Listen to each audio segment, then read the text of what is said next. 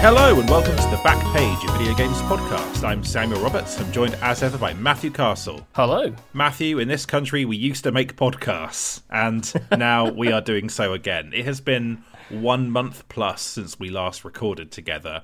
How are you and how has it been taking that time off to recover a little bit? Oh, it's been nice. Well, I replaced the work of the podcast with just hellish day job work, so it wasn't much of a recovery, to be honest. But I certainly couldn't have done both at the same time, so it was a necessity. Yeah, it's been good. I feel kind of slightly nervous and apprehensive about podcasting again. It feels a little bit like returning to school after the summer holidays where you haven't seen everyone and you're like, is everyone going to have changed? Have I changed? Do I reinvent myself? Is it just business as usual? Shall I try and be cooler this year? Did Sam change in Japan? I don't think I changed in Japan. I think I actually lost a tiny bit of weight out there because I was cycling a lot with my friend Lynch. He cycles. Cycling? Yeah, I was shocked. I haven't cycled for like 15 plus years. But he lives in Hiyoshi, which is actually where Final Fantasy was created. He pointed to the building where it was created and was like, "Yeah, they made it there because there's a university there, and there's a bunch of students teamed up to basically make Square." And so, yeah, they created Final Fantasy, and there's like a coffee shop where that building is. It's very unassuming, and Koei Tecmo have an office there, but it's basically like a commuter town in Tokyo. So to get to the station is either like a 38-minute walk, which is not that comfortable, or you can just cycle there in about 12 minutes. So we were doing that non-stop, and I cycled around multiple parts of Tokyo doing that. So I was surprised. You go on holiday to gain weight, not to lose weight. But luckily, the Christmas break afterwards has allowed me to probably gain like 4 inches on my waist after just eating Quality Street non-stop. Did the roads feel safe? Well, in Japan, for cyclists, yeah, very safe. Yeah, it's a very, I think it's very cycling conscious generally as a country. Like they've got massive like bike racks at the station and stuff, and it's definitely baked into their culture more than it is here, where like you'd never get that. Who's that bloke who was yelling at that cyclist? You know that one, that video where that guy sort of like is screaming at that cyclist and he chases after him and runs and falls over, and they captured it with that reverse camera on the bike. Do you remember that guy? Oh yeah, it's like a swearing brummy guy. There's no like Japanese equivalent of that guy, as far as I know. It's a very it's a very different sort of vibe. So whenever I see roadside memorials in Bath for bikers that got smashed, I always think that would be me if I was on a bike. Those things serve as a constant reminder to me why I shouldn't ever be on a bike. Right, okay. Well, I mean, I think like the mortality rate is probably lower than you're assuming it is. But yeah, I did a bit of that. I'd add to it, for sure. Straight under it. There's no point cycling around Bath anyway, because most of it's a hill. Like, what's the point of going up and down that thing on a bike? You might as well walk it. So, unless you're going to go along the river to Bristol, that might be a nice thing to do. But you had an e-bike as well, Matthew, which basically means you do a tiny bit of pedalling, then like an electric engine does the rest for you. So that's the kind of cycling you want to do. I see how it is. Yeah. So you would whack that bad boy up to like very high settings, so it does most of the work for you. Then you're basically being sort of like chauffeured around by your bike. I think that would be a version of cycling you could get on board with. So that's basically so I went to Japan. That was quite fun, and it is a bit strange coming back to this actually, because I have spent a lot of the time since I got back fretting over this list, honestly, this Game of the Year list. So, tell me about it. Yeah, and it's stupid, right? Because we are meant to we could just do 10 off the top of our head games that we played this year. I've definitely played more than 10 games this year. I played something like 25, 30 games this year. I didn't finish them all, but you know, I finished probably like, you know, a small percentage of that, but there was plenty to discuss, and yet I've fretted non-stop just to make sure the list is just perfect, just enough variety, that sort of thing. Has that basically been what your sort of recent times have been like as well? Yeah, I know. I will probably get to this when we get to the lists, but I ended up with like a huge pool of games which I liked exactly equally, you know? Right. And so it was kind of like every game I put on, it just felt like I was shitting on another game of equal quality. I've had about 5 different versions of the bottom half of this list, ranging from just like fucking insane contrarian bullshit to the most ploddingly obvious list ever. I just don't want it to be the same as anyone else's list, even though that's mad. Yeah, that's it. Like, I would say that what's been interesting this year is that outlets have basically had to say that the same 10 games are the games of the year, because not because they're in cahoots or anything, but just because it's fairly self-evident what the important, like, big games were from this year. So a lot of the best of lists have ended up being not identical but very, very similar. And but that also means I think I've noticed that outlets have made more of an effort to do side lists alongside that, like games you might have missed, or best indie games list, or even personal picks list, to try and like give a wider view of the year, because it was such a big year. It was worth doing that for that reason. So that's been interesting to see how they've wrestled with it, because I do get it. It is probably, you know, there are one or two games that I've seen at number one for basically every single list, and there's not much variety therein. So I've been trying to avoid that myself also, Matthew. So interesting stuff. Is there anything else you want to ask me about Japan before we get into this episode, Matthew? Oh, and I haven't seen you since you got back from Japan. There's like a million things I want to ask you, maybe in more of a pub environment. Okay, well, listen, because it will be of interest to people who listen to this podcast. What was the most sensational thing you ate in Japan? Oh, gosh. Do you know what? Actually, I got taken to a ramen place that wasn't even on Google Maps. It was it's so discreet. It just says ramen in the sign above the door, but there is a queue there. This is in Hiyoshi, where my friend lives, and there is a queue there. Apparently, like every single evening, it's open. It kind of like it can sort of, I don't think go around the block, but it gets really long, and they only have something like 5 tables in there. So we went and queued up 45 minutes before the place opened, and then I had the classic Japanese ramen experience of just you eat it, you slurp like hell, and then you're going to get out. It's a very different sort of dining environment to other dining environments, and that was probably the best ramen I've ever had. So that was up there. That was just like a bowl of like pork belly and sort of like creamy sort of broth and the fat stack of noodles. That was probably up there. But honestly, I mean, relevant to this podcast, certainly, I became obsessed with, as I think many sort of tourists do, the fried chicken they sell in convenience stores there. Basically, just it's like 220 yen, and they give you a piece of fried chicken in a bag that you can sort of like rip and fold in half so your hands don't get greasy. Eat this like chicken, this chunk of chicken that's got no bone in it, and then like carry on with your day. And I must have had about... It's got no bone in it? Yeah, you can like buy a drumstick version, but it's like it was like a chicken breast kind of, but it also had like a bit of skin in it as well, and it was battered. So it was incredibly juicy, incredibly tender, and that was absolutely beautiful. Some of the best chicken I've ever had. Someone tipped me off early on that Family Mart is the one that does the best of the supermarket chicken, so I kept kind of gravitating towards that. That was excellent. And I think, like, again, a very touristy thing. I became very obsessed with convenience stores because obviously I played the Yakuza games, so those games are great at capturing the sort of like, what are these 45 different bottles that are on the shelf and what do they all do? And so I was frantically buying bottles of like vitamin C jelly and all this kind of like random stuff and just drinking like three of those a day, absolutely rammed with sugar. That was great. And then also having like, I had like one of the best egg sandwiches I've ever had from one of those convenience stores as well. They're apparently quite famous for that. So yeah, on the food side, I ate extremely well. I don't think I had one slightly duff meal when I was left to fend for myself in Ueno Station when my friend was working one day. So I just went in there and ordered this quite disappointing sort of like fried pork rice dish thing that was a bit overpriced, but almost everything else I had out there was amazing. Just meat doused in sort of like dark sauces and all kinds of amazing sauces. Amazing. You had the dark sauces from restaurants that weren't on the map. Very mysterious. The worst thing I had actually was I went to one of their burger chains, and it was really like much worse than any of our burger chains. It was like it was like One Piece themed, not the entire chain, but they were running some kind of One Piece promotion. So yeah, that little pirate lad on the front. I'm afraid I don't know any of the One Piece lore. I probably.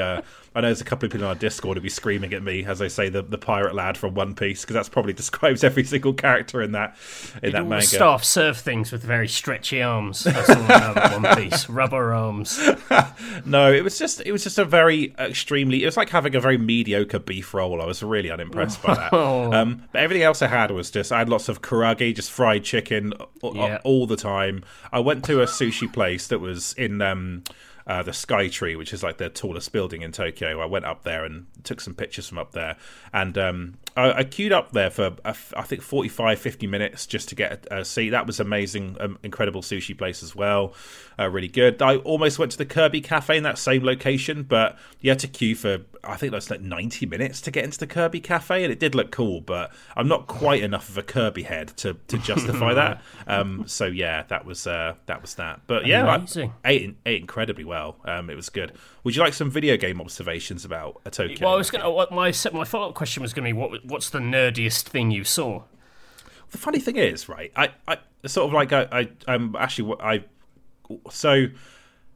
Video games really do not feel anywhere near the forefront of culture there. And like, I think I kind of knew that, I think, going into it, because you've read all these stories about, you know, all the best pre-owned games have been like stripped out of like Super Potato or whatever, and also that the arcade scene had sort of died. I remember reading a really good Simon Parkin piece in Edge, I think maybe a year or two ago, about where that was at, and all of that is completely true. It's sort of, I went to Akihabara, and I got to say that it is kind of cool at first, but I found it quite grueling as just this selection of shops that sell the same few anime statues over and over again. And like, I think if you kind of go in expecting to find loads and loads of cool obscure merchandise, it's not really that sort of place. You have to go really looking for it. So I bought a couple of Metal Gear figures at Nakano Broadway towards the end of my trip, and I just found those at the back of like one shop, and that was the only really cool obscure stuff I ever saw. Everything else is kind of the same things over and over again. And then the arcades are honestly just like UFO catchers, just those machines, and then gacha machines, and they maybe you get like one or two machines on the top floor of these arcades. But it's like even like when I went like 15 years ago when Sega World was still open and stuff like that, it just doesn't really exist, like games. And like if you go on the train and you're expecting people to just like be sat there on the Switch or whatever, that's not true either. They're all playing Honkai Star Rail, or however you pronounce that game's name. I saw one girl with a Switch, and that was all I saw on the train. Like honestly, like it's just not. It's maybe so. It maybe used to be something that it's not now.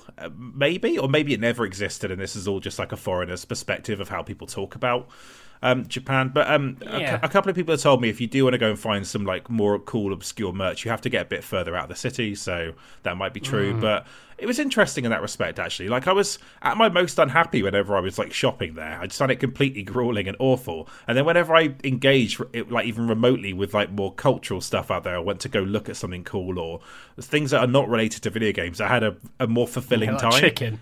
Yeah, exactly. Whenever I engaged with the chicken situation, my joy levels rose considerably. Well, I've got a little bag of stuff for you from the Capcom store anyway. It's not amazing, Matthew. They actually had sold out of all of the good Ace Attorney merch when I got there. I thought if I came back with one of those like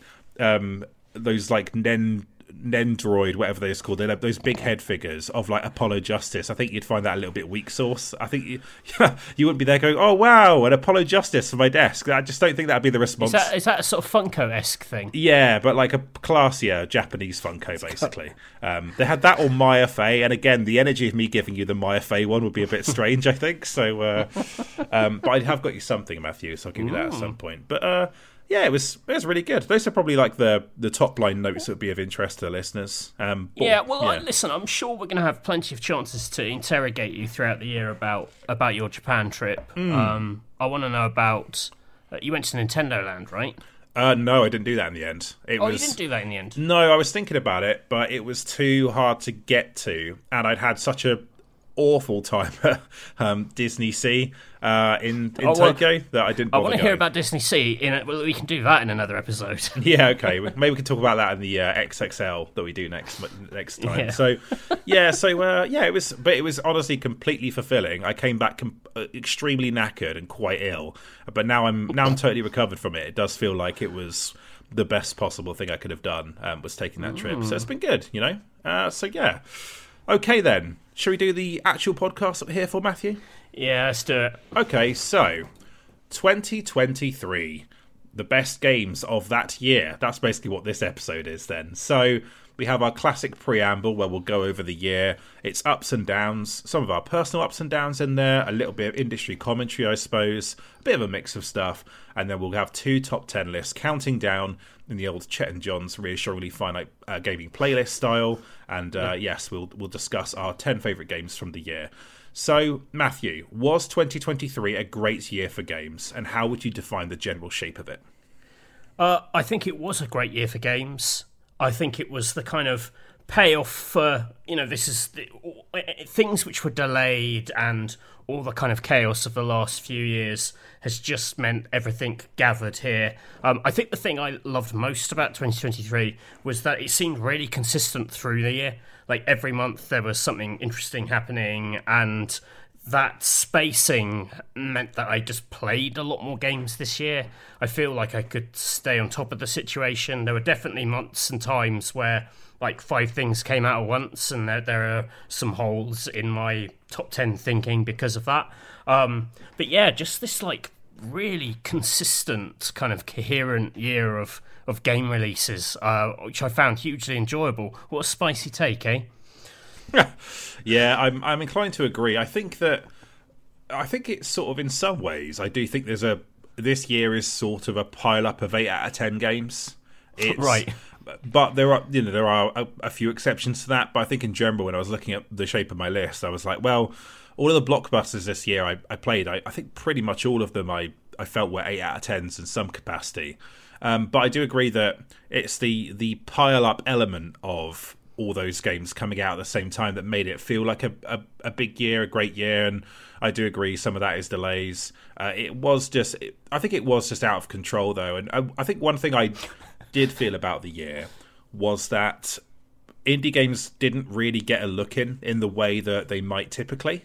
And I think that I've slightly changed my mind on that in the last month as I've seen people go to bat for more stuff I haven't heard of, or a couple of games emerge a little bit reputationally. But I do think that one consequence of the year is that people didn't have the same level of attention to pay to indie games, and so those games were maybe blotted out more. And in that respect, I'm like, oh, did indie games maybe not have the best year, either in the fact that, like, you know, I'm not saying quantity necessarily, but just attention, or how they were able to financially perform because they couldn't get attention. So that's my one sort of caveat to that in terms of the quality of games. But let's face it, on this podcast we very much enjoy the shiny blockbusters, and this year definitely delivered those.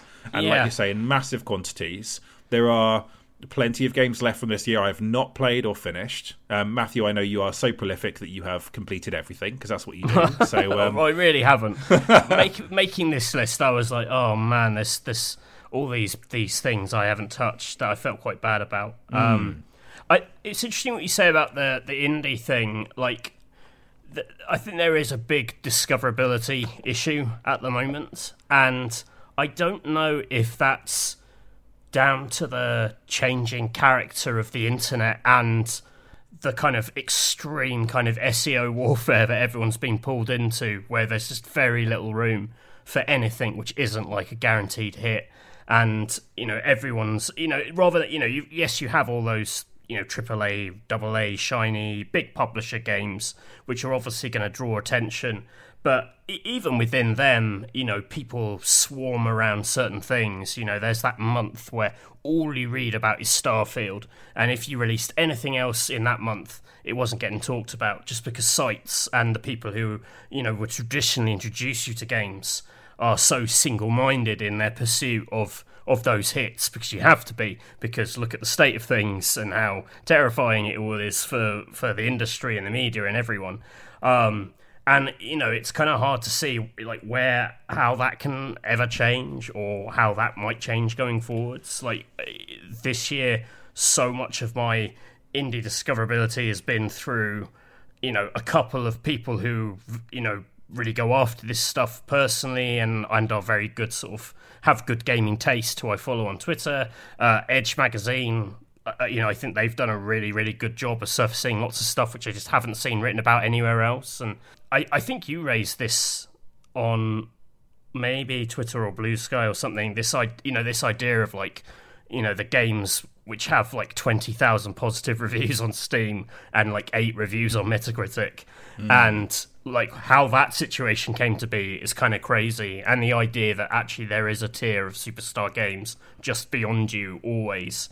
I've never felt that more than I felt that this year.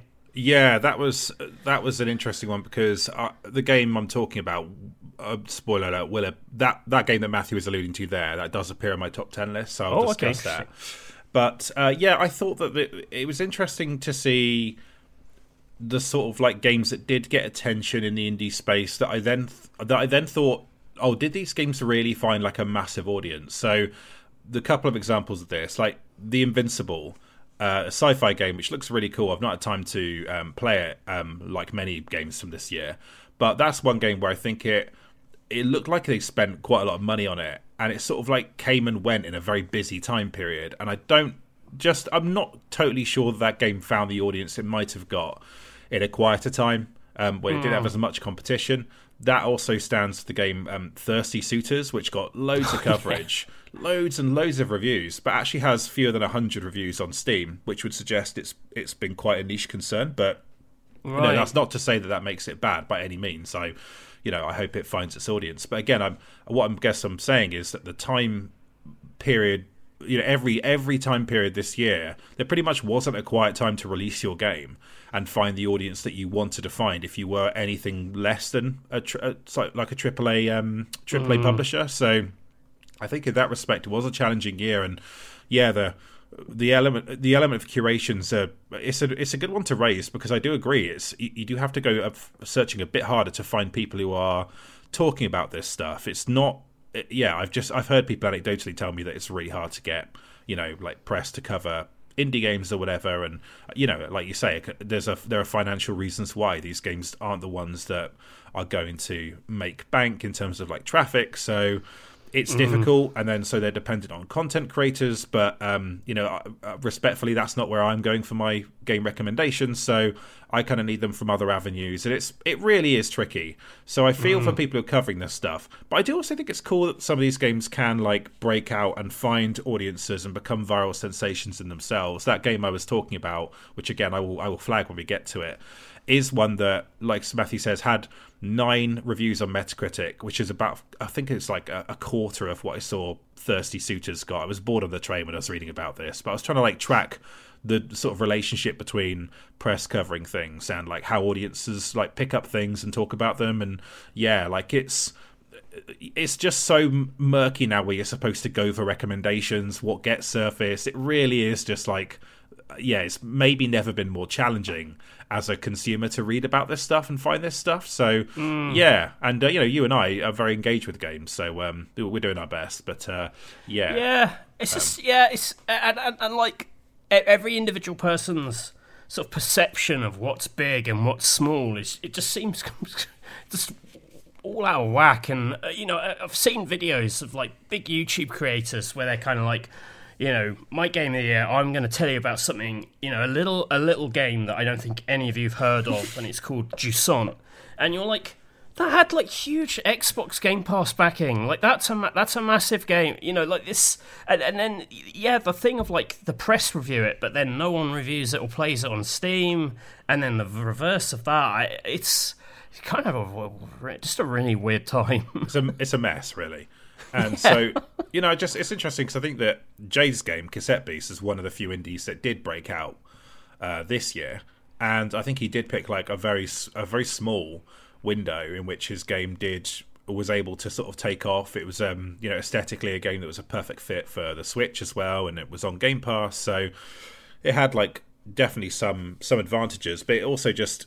It was the idea that stood out as well. It was a thing that jumped out because people were looking for something that was a bit Pokemon-like, and therefore I think that captured press imagination, and that's part of how you get their attention too. And Yeah, it's a funny one, but yeah, it's honestly, and that's the other thing. Like, there's just so many games; it's impossible to get your arms around this year. In the way that last year we found it, I think you and I found it fairly easy to get our arms around last year. We were like, we both played a bunch of Elden Ring, we both played a bunch of God of War Ragnarok, and then we played like 8 indie games. And that was basically our year, and that's and that was fine. That was sustainable, and you know, and then a couple of Nintendo games as well. So, yeah, a weird one. Here's a question for you, though, Matthew. Do you think this was the year that every console manufacturer brought something cool to the table? I'm not sure Xbox did. You don't think Starfield, Hi-Fi Rush, Forza is a pretty good combo? Maybe, yeah. Yeah, I guess. I guess Starfield was big.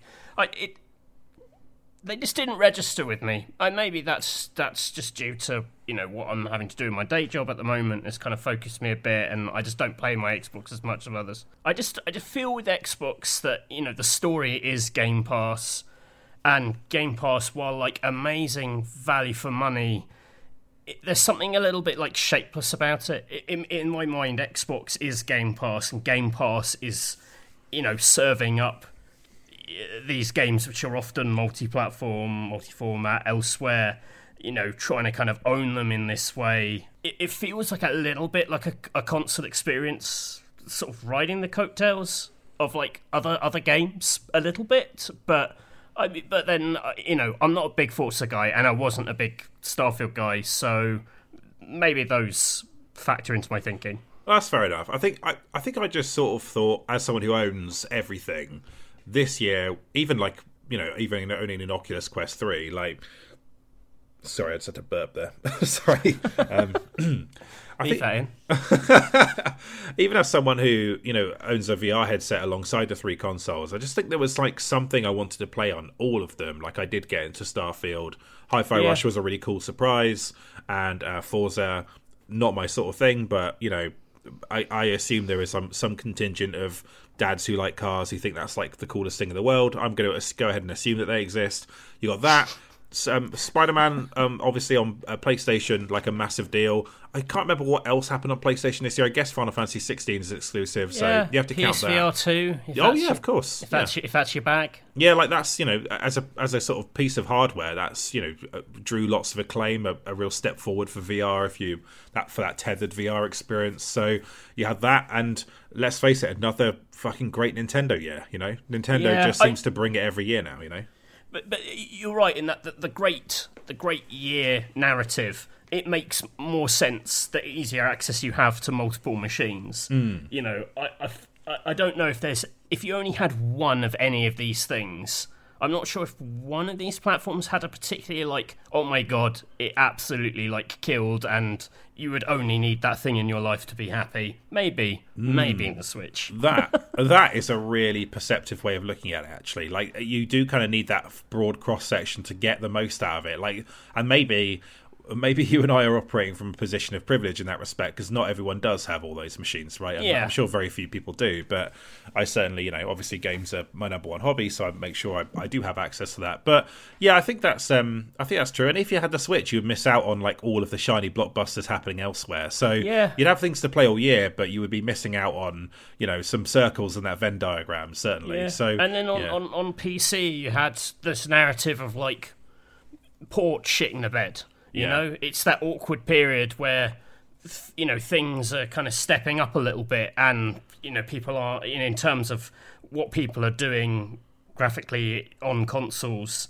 and it isn't as neatly transferred. It's not that your graphics card from 6 years ago can still womp every game going, you know. It's that always happens. There's always this slight bit where you're like, well, you're going to leave something behind because of the console generations, and I think that's happening this year.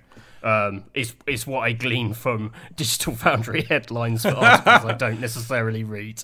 Yeah, it's true that like a couple of, well, no, you know, several bumpy PC ports definitely, you know, created that narrative. And certainly as someone who, you know, I used to be on PC Gamer, obviously, I used to have gaming PC was like the centre of my world, and now it's not really. I do buy games on consoles because I'll chance it on a performance mode that might not work out, you know, that's something. Right.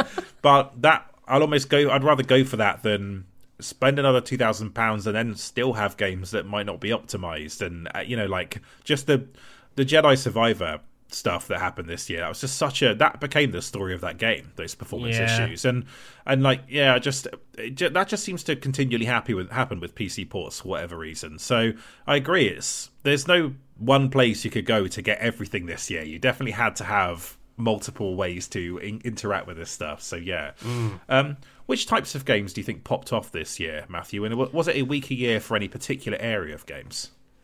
I mean, a good year for RPGs, a good year for open world games, for the obvious reasons. I don't know, I feel quite well served in terms of all my genre tastes. I don't, I feel like there was a big if you look at, if you were to compile a list of everyone's game of the years and create a kind of soup of the top 30 games that appear on them, most genres are accounted for. You've got big racing games, fighting games, strategy games, shooting games. Yeah, I don't know. Was there something that jumped out to you as a sort of weak spot?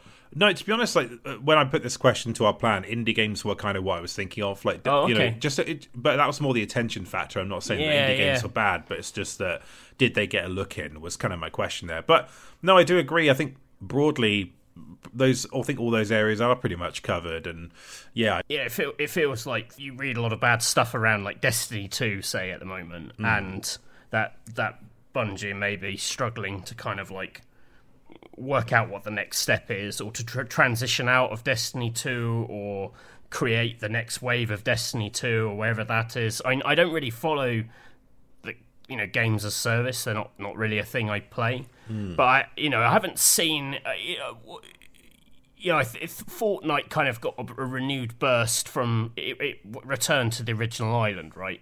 Isn't that its thing? It's been around long enough that it's been able to like reboot itself, like World of Warcraft classic style. Yeah. Plus, they made like 4 new Fortnite games, and then that's Fortnite now as well. Like there's a Lego Fortnite. So, for example. So there's all that. But like, I know, maybe there's stuff happening in that space which has kind of has escaped me. Maybe there's some bigger narrative boiling up there. I don't know if what's going on with Overwatch and Apex Legends and all this stuff, if people are still playing these things, but you assume that they're ticking along, right?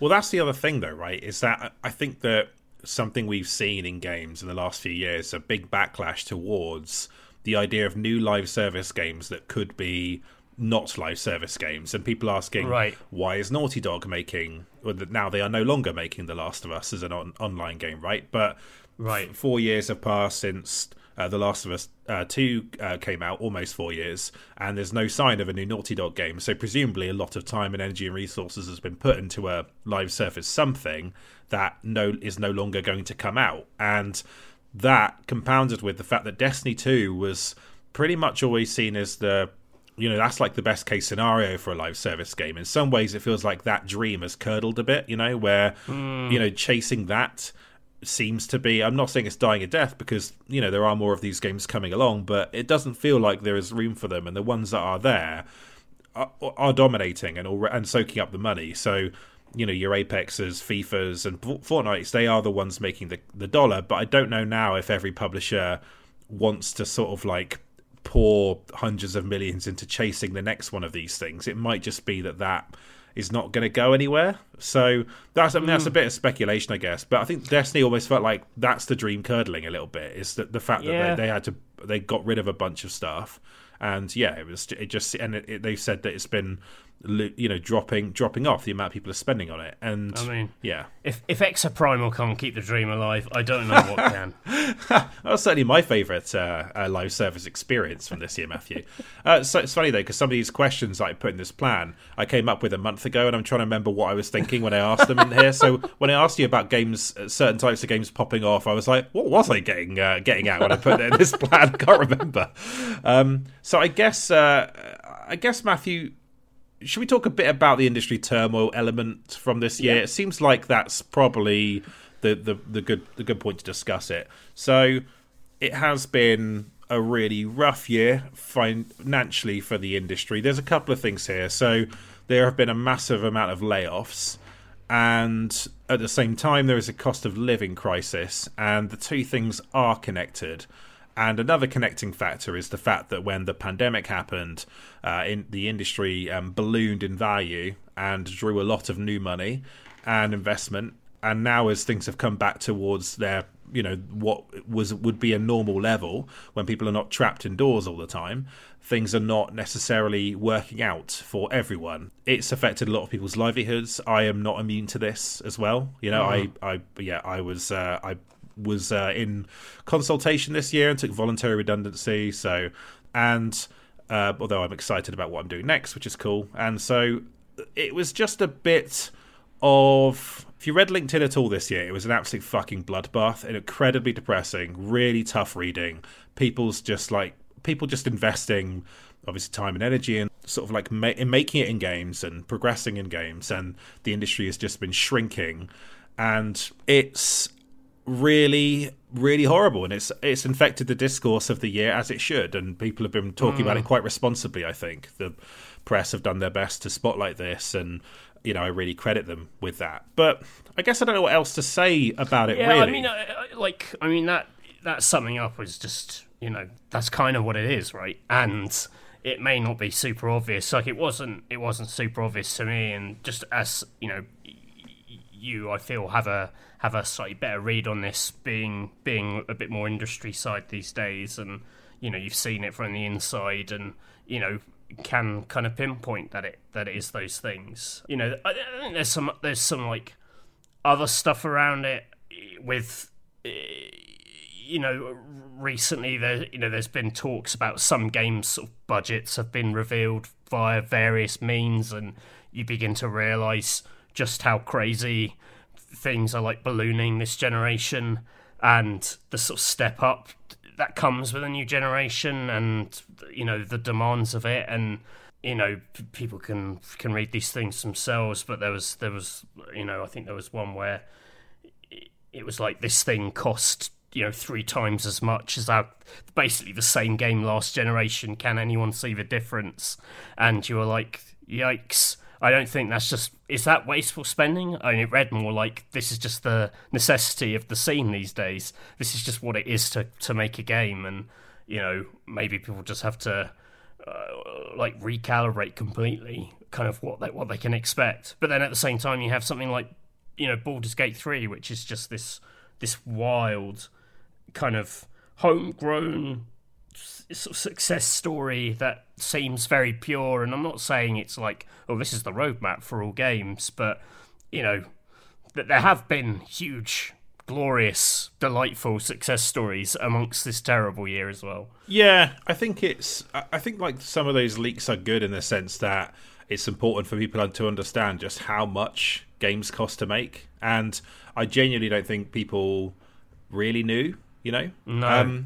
The best thing I've seen written about this, or said about this, is from Hooded Horse Inc., who are basically like, they just published Against the Storm, quite like a big sort of PC city builder game, and they have the game Manor Lords coming out next year, and they made a bunch of cool sort of like strategy game kind of stuff. So their CFO and president, Snow Rui, said, investors encouraged a lot of previously self-sufficient studios into expanding their team and budget too much, to the point where budget outpaced market potential, and the studios were no longer sustainable without investor support. When money became tight again, investors pulled their support, and the studios had to downsize or even shut down. This damage could have been avoided with the more cautious approach people are starting to adopt now. And I think that is the story of the year in some ways. Right. Like, there was a lot of like money, sort of like washing around. But there is another dimension to this as well, which is it is just more expensive to make this stuff than it used to be, which I think is what you're alluding to there, Matthew. So I don't think the pain is over. Unfortunately, I think there's going to be more of this next year. Hopefully, the industry sort of like comes out of it, but yeah, these things do come and go in cycles. But certainly, yeah, like it's affected a lot of people. That's tough. I was about to say, that's tough. That's tough. That sounds tough. It is tough. I, in a sincere way, that's tough. I agree. It is tough. So, yes, but it's definitely part of the narrative of the year. So, yeah, and, you know, like, that's the other thing, though. There is a correlation between the amount of money that's been invested in games and the amazing stuff we've had this year and the volume of stuff we've had this year, right? And I'm not saying this means that fewer great games will be made in future? I don't think so. And, you know, certainly like the pandemic was, I say quote unquote only, you know, just under 4 years ago. Some of the stuff, the decisions that were made in the pandemic, we still haven't seen the results of the games that were greenlit, that sort of stuff. So I'm sure there's like going to be a few busy years ahead, and then maybe things will recalibrate to where they were maybe like 5 years ago, where it's a little bit steadier. Yeah, it's been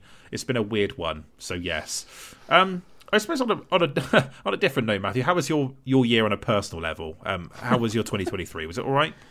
Yeah, it was good. It was busy. Obviously, in 2021, I was basically freelance for the year after redundancy in 2020, and then I basically started work at a creative agency, working on kind of contract work. This isn't very exciting, I'm afraid. My day job, and yeah, that stepped up again this year, pulled me back into kind of YouTube. Like the day-to-day business of YouTube, you know, I was making videos which were then getting put up elsewhere, but now I'm back involved with like channel management and things like that. And so that's, you know, it's like having kind of got out of it on RPS, it's like being back in that like horrible mud fight again, because that's what YouTube is. And even in like the 3 years that I was away, like the behavior of it's changed again, and all the things and tricks and knowledge I'd kind of built up during Xbox and RPS, you know, it feels like you're not back to square one again, but you're kind of like, okay, well these little tricks don't work anymore. So yeah, I'm still kind of figuring that out. So definitely a more intense work year. Probably beneficial to the podcast though, just because I'm like closer to games again and having to be involved with that. So, you've been so on it this year. You've been like, you've played. You're always like, you kind of give me the lowdown on stuff you've been playing from Bargo's Lift, and I'm like, oh man, he's properly tapped in here. So yeah. Yeah, of course, if any PRs are listening, I never do that. I adhere to all embargoes. It's all in the DMs on the friend. Very, very important for everyone to know that. No, but it was more like when I found myself back at Gamescom, basically doing the journalist beat again. And I was like, I kind of had no intention of ever doing this again. Not like I'm too old for this shit, you know, I'm not that old, but I'm older than I was, you know, I'm not like a 25-year-old legging it around that place with like wide-eyed enthusiasm, you know, it's more like, oh shit, I've got to carry all this heavy stuff and it's really hot and I might actually die. And then you got photographed eating big sausages, which people sent to me immediately, just to let me know that you'd been eating big sausages. That was important, wasn't it? Yeah, I went out. I can't remember if I talked about this.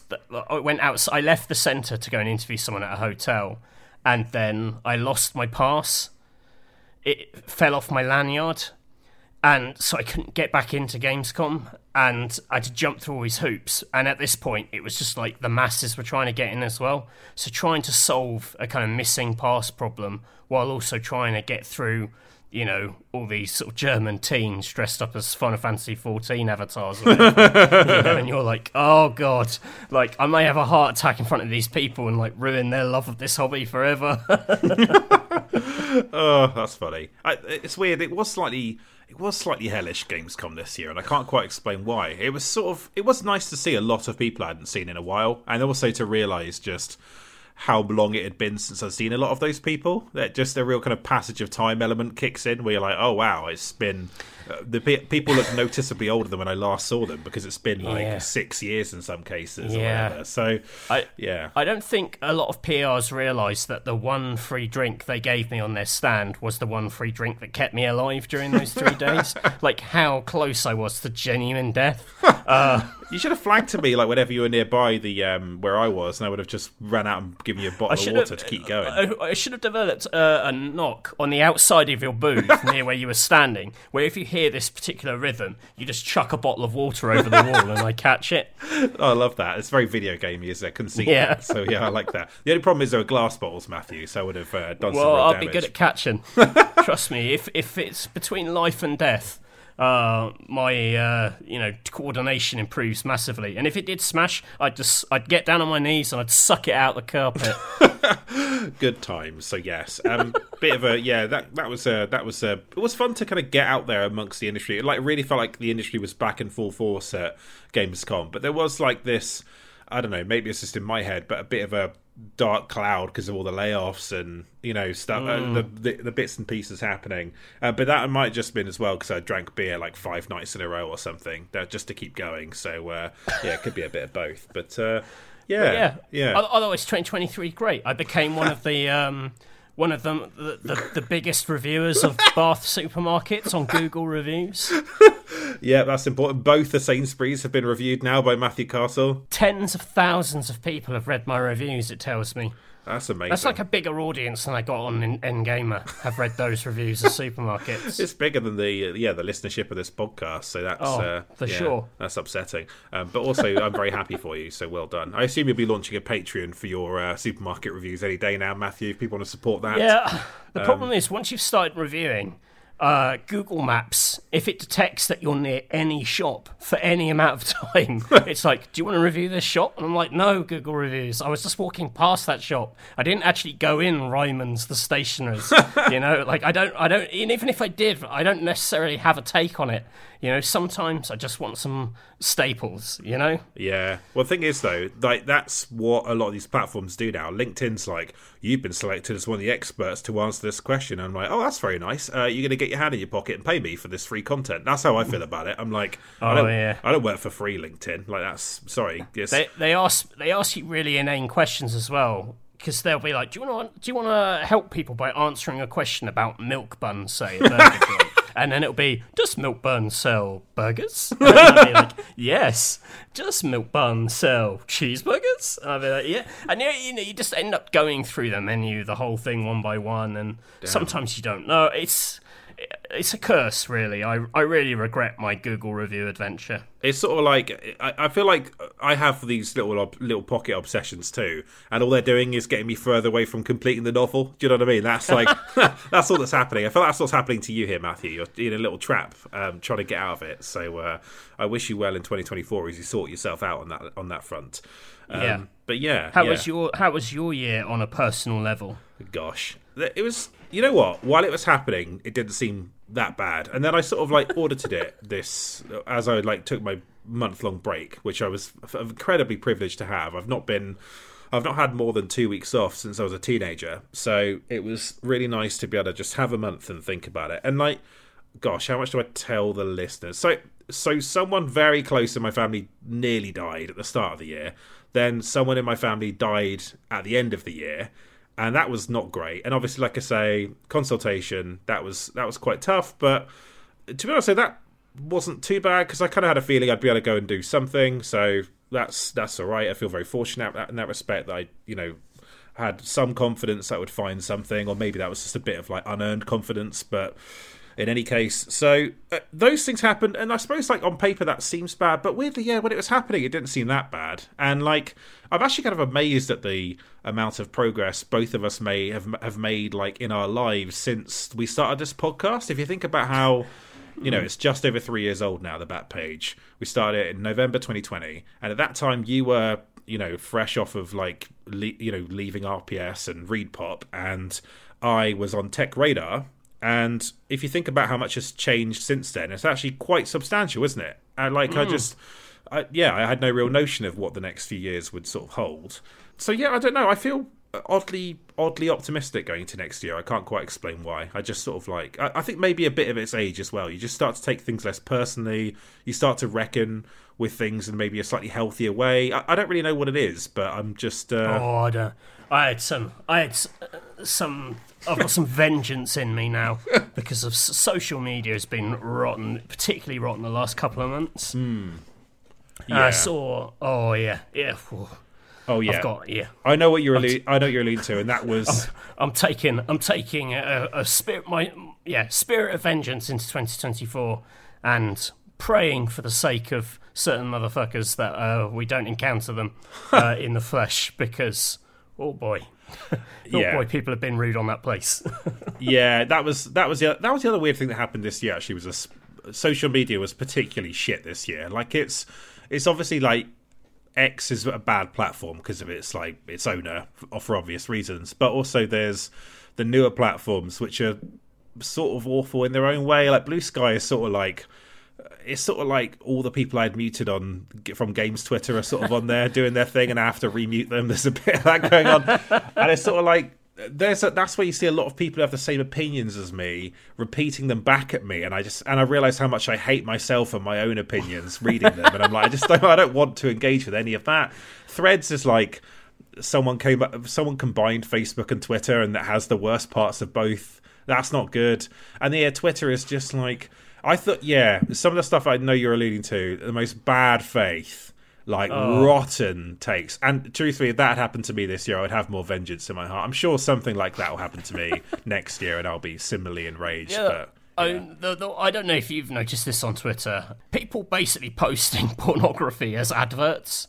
I've seen that quite a lot. That and Bitcoin and it's just like, stuff. How is this allowed? What is going on this fucking... I just got to get off that thing.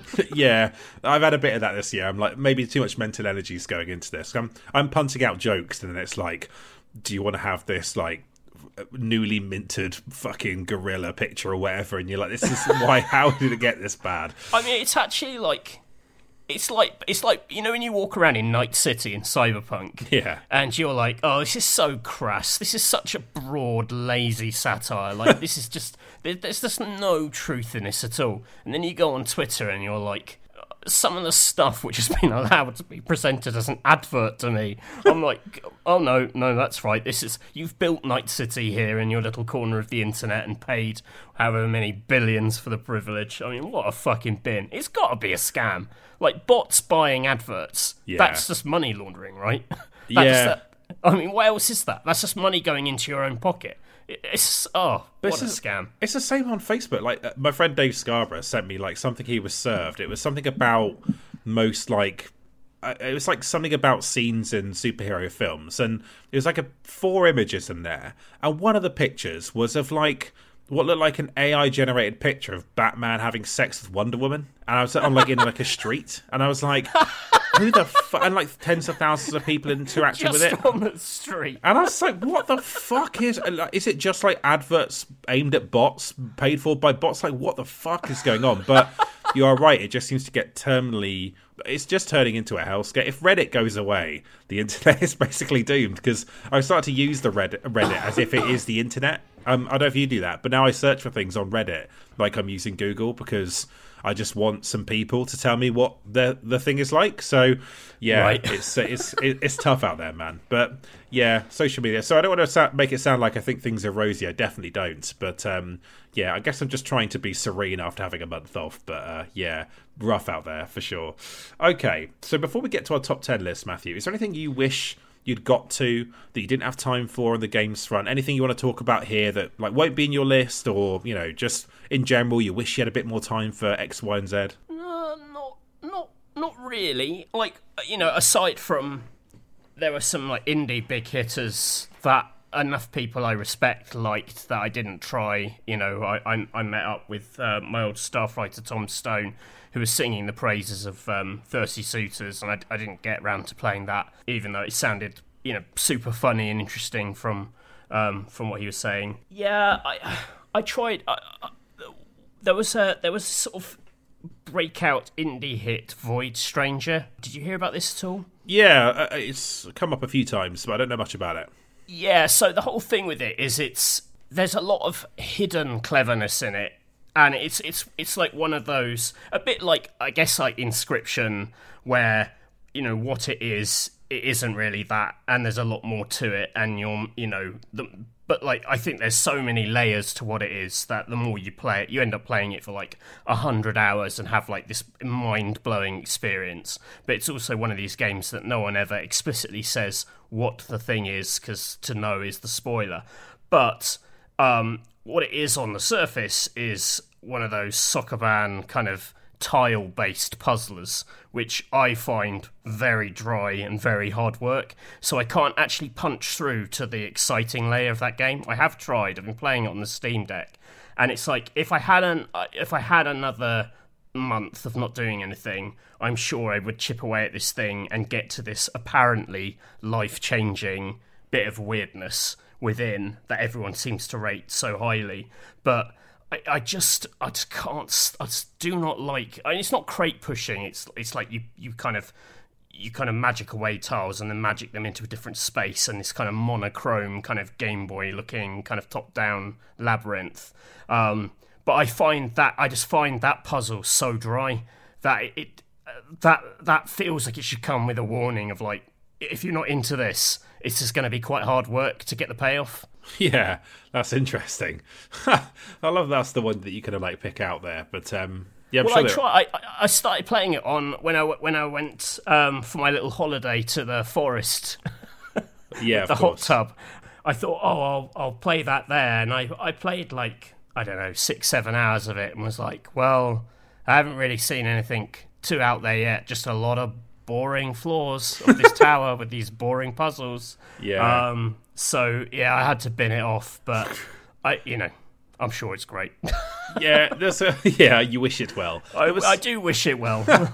Yeah, I think Thirsty Suitors is a good one. Like, it's, you know, it's perspective I'm interested in, and it does look like the presentation looks exceptional. And yeah, like I mentioned earlier, it's sort of like releasing in November is very challenging for a game like that in this particular year, so that's tricky. Another Annapurna game from this year, Storyteller. I kind of wanted to give that a go, like a kind of puzzle game about story. It looked a bit quite simple but quite nice. Kind of want to give that a go. I played a bit of that. It was fun. Yeah, that looked cool. There was Turbo Overkill, one of the boomer shooters that came out this year from Apogee. Quite fancy giving that a go. I've not played a little game called Baldur's Gate 3, so that's not on my list. That was the one, the big sacrifice. I just wasn't going to try and force 4 hours in of it just to talk about it on this podcast. It didn't seem worth it because I suspected you would talk about it. And there are other RPGs I did pursue this year instead. I will definitely come back to it at some point. Alan Wake 2, which I talked about in what we've been playing, I've not played since then, so I did about 3 or 4 hours, and I've got many more still to play of that one, so that's kind of missed out on my list. There's a few other games that I'm going to save for honorable mentions where I didn't quite get enough time to put my arms around them completely, but I don't want to blow them all here. But I suppose those are the major ones, Matthew. So I didn't play Street Fighter 6, even though our good friend Ian sent us a code. Maybe he'll blacklist us now, Matthew, because we just didn't play it. I did install it and play a little bit of it, and I'm so bad at it. I had like nothing interesting to say about that game. That wouldn't just really annoy anyone who liked Street Fighter 6. Not in that I think it's bad in any way. I mean, it's like, people I respect tell me it is like next level genius. So, you know, kudos to it. But I'm still yet to find a fighting game which teaches itself to me in isolation.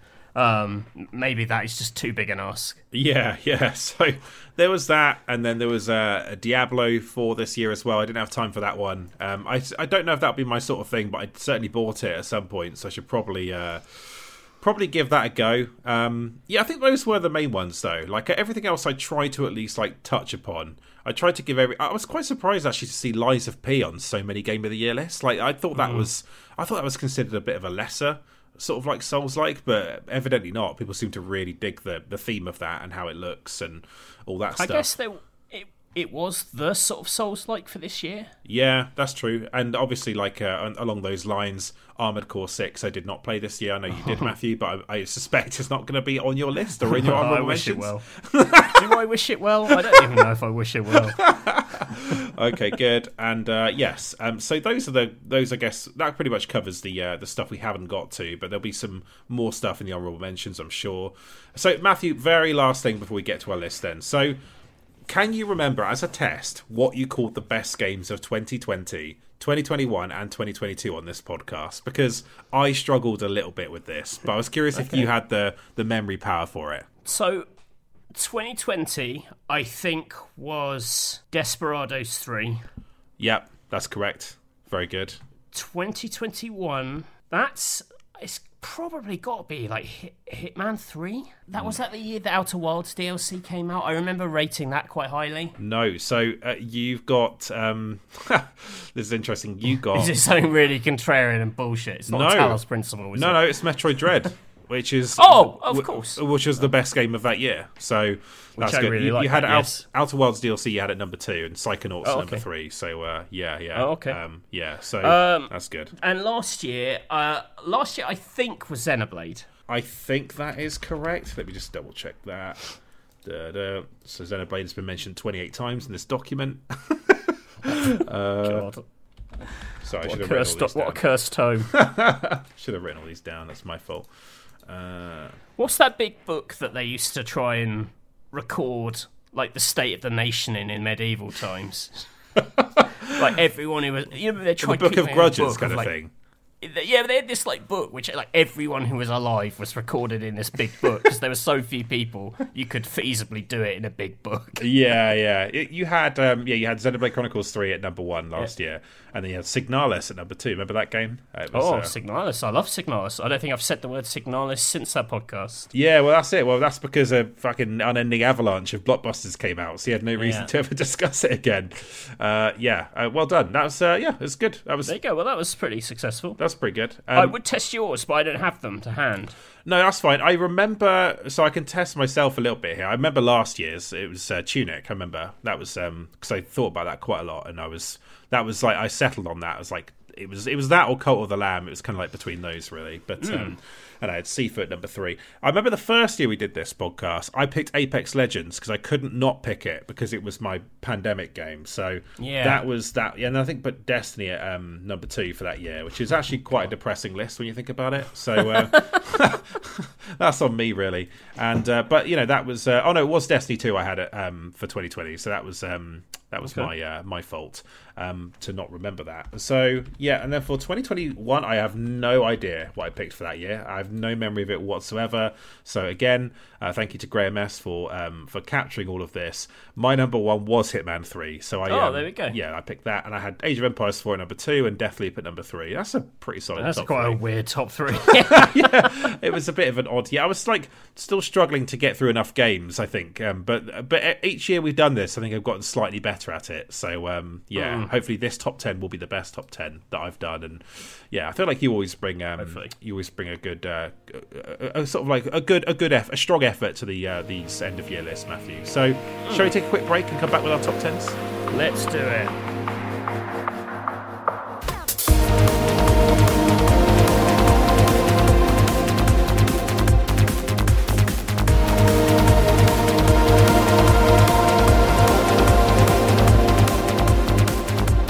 Welcome back to the podcast. So, me and Matthew are struggling to remember how to actually do this, as you might have noticed a bit in that first section as we've wandered between subjects there, but we'll get there eventually. So, our top 10s in this section. Matthew, before we get to the top 10s, was there a game you found particularly disappointing from this year? Something you played and were like, I ask this every year. I think I had Alien Fireteam Elite one year. I remember thinking, I'm really up for a game we just shoot loads and loads of aliens, and then it just did nothing for me whatsoever. But this year, what have you got? Persona 5 Tactica was a bit of a nothing for me. Mm-hmm. I found it to be a hugely unstylish add-on to one of the most stylish things going. Maybe the Persona 5 party is just over now, and that's fine if it is. The big one for me, though, was Raincode, the game from Mr. Danganronpa, which, the next... I was anticipating true greatness, something of Danganronpa quality, and I think their attempts to set a detective game in this kind of open world on the Switch was just really, really misjudged. It had some absolutely horrible characters in it, some horrible writing in it. It takes quite a lot to kind of not. I would say shock me is probably the wrong word, but I'll tolerate a lot of bullshit, a lot of anime bullshit in games, and that one was just too much for me. So there we go. That's my slightly prudish take. Well, luckily Paranorma Sight came along instead, Matthew, and wowed you, and I'm sure you're looking forward to level 5's Deca Police next year. The level 5 renaissance, the second coming, that's exciting to me. They're making all their games again. I mean, that's wild. Yeah, I think we're both going to have that as like a prediction for next year in our next week's episode. So, yes. This is a weird one because I don't think this is a bad game, right? But this is a game I thought was going to like knock my socks off, and then it was actually a little bit which was Bolt Gun, the Warhammer 40,000 shooter, which I bought on Steam a few months ago. And the funny thing is, right, there are a lot of these sort of boomer shooters around. I know now I know what the etymology of that term is. I hate calling them that, but I think that in some ways maybe the thing that happened with Doom clones originally has sort of happened with this genre, where there is so much of it that not all of it is gold, and there are maybe too many to choose from, and like not all of them are up to the same standard. So I thought, well, surely if they're basing one on the Warhammer 40,000 license, they'll raise the bar a bit higher. I honestly thought, apart from the fact they got that sort of like chainsword slicing through enemies interaction right, which does feel really good in this game, I otherwise didn't think there was anything about it that really stood out as a kind of shooter. And I played about, I think, like 6 or 7 levels, and then just found myself done with it, unfortunately. So that was the one where I thought, oh, this will be an easy game of the year entry for me, because I like the idea of like this sort of 80s or 90s 40k aesthetic and this type of game, but unfortunately didn't really do anything for me. So that was kind of my one from this year where I thought, I thought this would just be better than it was. So alas, it happens. Matthew, let's get to the top 10s then. So do you want to kick off with your number 10? I'm going to kick off with my number 10. My number 10 is called Let's Revolution. I've never heard of it. How is that possible? Mate, was I you not didn't paying read attention about it this in my, year? In my freaking blog post. Oh, yeah, sorry. Which I read thoroughly, of course. You sod. Sorry. A very late addition to this list, but one that's been on my radar for a while after Catherine played it and said, oh, you should really play this. This is up your street. It is very much up my street. It is a roguelike sort of tactics-ish game with a dose of Minesweeper, which is why I dig it, being a big Minesweeper head. You're trying to find a king hidden on this grid with numbered tiles, revealing how many tiles touching that tile have a piece of road on it, and the road will eventually lead to the king. But also on that road is where enemy agents can appear, the sort of spies who work for the king. And so the game is sort of Minesweeper in that you're using these numbers to logically deduce, well, these tiles are roads, so I should try and avoid walking on those because there might be an enemy. But you are also trying to make progress round the board to reach this king, which then moves you onto the next board, and you do a succession of, I think, 9 or so of these. And that's like the roguelike run. If you die, you're back to the start. You lose all your power-ups. Really unusual. Is it for everyone? Probably not. If you are, if you don't mind roguelike games, which I don't, and you like roguelike games which are quite short, like the runs are maybe half an hour or so, that works for me. The Minesweeper of it all, obviously very, very cool. Yeah, I just thought this, it reminded me a little bit of like Capybara games, like Grindstone or Heroes of Might and Magic, in that they took something quite familiar, here, Minesweeper, and just did something mechanically very unusual with it, which really, really resonated with me. I like it when people find very fresh spins on quite kind of classic mechanics. It's also got really good selection of unlockable characters whose mechanics are so different that it really does feel like you're relearning or playing a different game with each run when you start unlocking characters, like the way tiles behave and the way that they fight back against enemies. Is substantially different, so you're not just bringing the same kind of tactics through, which is sometimes a flaw of these games. So kind of came out of nowhere, but speaking to our discoverability issue, thank you to Catherine and Rock Paper Shotgun for still fighting the good fight and covering as many of these indie games as they can, because this one was a gem. Well, so first of all, apologies for not reading your blog. I think I had to fire it out before I got on an airplane. Is that what happened? Yeah, that's fair enough. That was this is the one time I didn't read it and changed the dashes to make sure they're all in the same sort of dash format. So this looks like someone put a Minesweeper on Extreme Makeover or something. Like, it's visually spectacular. It really is. Looks amazing. So yeah, I'm sorry to have let this pass me by. But I am pleased that you've ambushed me with this Mobius-looking puzzle game. Yeah, straight out of the gate. That's a good kickoff point, you know. So, yeah, kind of fun, hand-drawn animation style. About 100 reviews on Steam or something. This one didn't get reviewed anywhere, and it didn't become a breakout hit on Steam, so it's a double whammy. Yeah, it's currently 30% off in the Steam sale, and so yeah, that will still apply when this episode goes live, I assume. So at least for a couple of days anyway. So cool. I've added that to my Steam wish list, Matthew, and I'll probably just buy it out of guilt to maintain this partnership on this podcast. So yeah, that's kind of you. Remember that goodwill when some of my more contrarian takes later arise. Do you know what? Funny thing is, when you said "Let's Revolution," I thought that had a bit of the energy of like Yuji Naka's WiiWare games, and I thought it was going to be an homage to them. Yeah, I thought it had that. I thought it was going to be, oh yeah, they've made a roguelike of Let's Catch or something. I honestly thought it was going to be something like that. It's going to be a hula hoop game. It's about gyrating your hips through a dungeon as Yuji Naka. Yeah, well, Let's Revolution does have a bit of like Nintendo sort of like digital download game energy as a title. So it's even got an exclamation mark in the middle of the title, which you didn't hold against it, and I respect that. No, I would normally.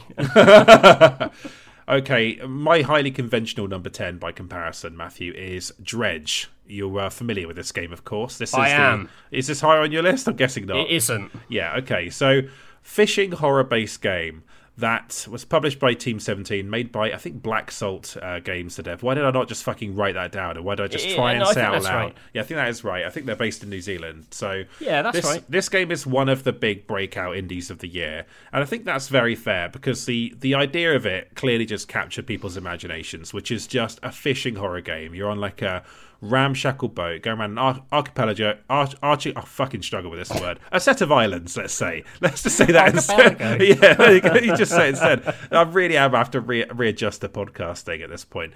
And I think that there's actually nothing that's particularly standout about it apart from the way it looks. It's a very nice looking game. Like, it's sort of, I wouldn't say like it's got like a cartoony inflection to the art style, I guess, but it is like recognizably a horror game. Like, there's a lot of like muted colors, and there's not you're looking at something anti-cozy, I would say, when you're looking at it. Like, it's a it's a game where you are basically taking a boat around a series of shores. You're looking for you are fishing. You're investigating wrecks, that kind of thing, and also going to like different towns and in sort of like unpicking mysteries and that sort of thing. But you can just tell from the look of it that it is trying to convey something a little bit darker. And indeed, while there is sea life out there are also Lovecraftian kind of like monsters and larger sea life, which are obviously spooky in themselves. I remember like a blue whale passing under my boat in this being just like such an unsettling moment, even though I'm sure that's what it'd be like to encounter one of those things in real life. They are just obviously spectacularly large. So I think that it thrives because all of those individual elements are done quite well, and they add up to something just very, very compelling. Like, it does create, I would say, like the central narrative, which is basically a sort of like a mystery that leads you on a bit of a MacGuffin hunt. Isn't necessarily the most interesting thing about it. It really is just going out there and seeing, is this world as weird as they're kind of hinting at the start of their game, and what's going on in this like day-night cycle, when at night certain things seem to start appearing in the middle of the water that are causing you to crash your ship, and the sense that something is just like unsettling is bubbling away beneath the surface.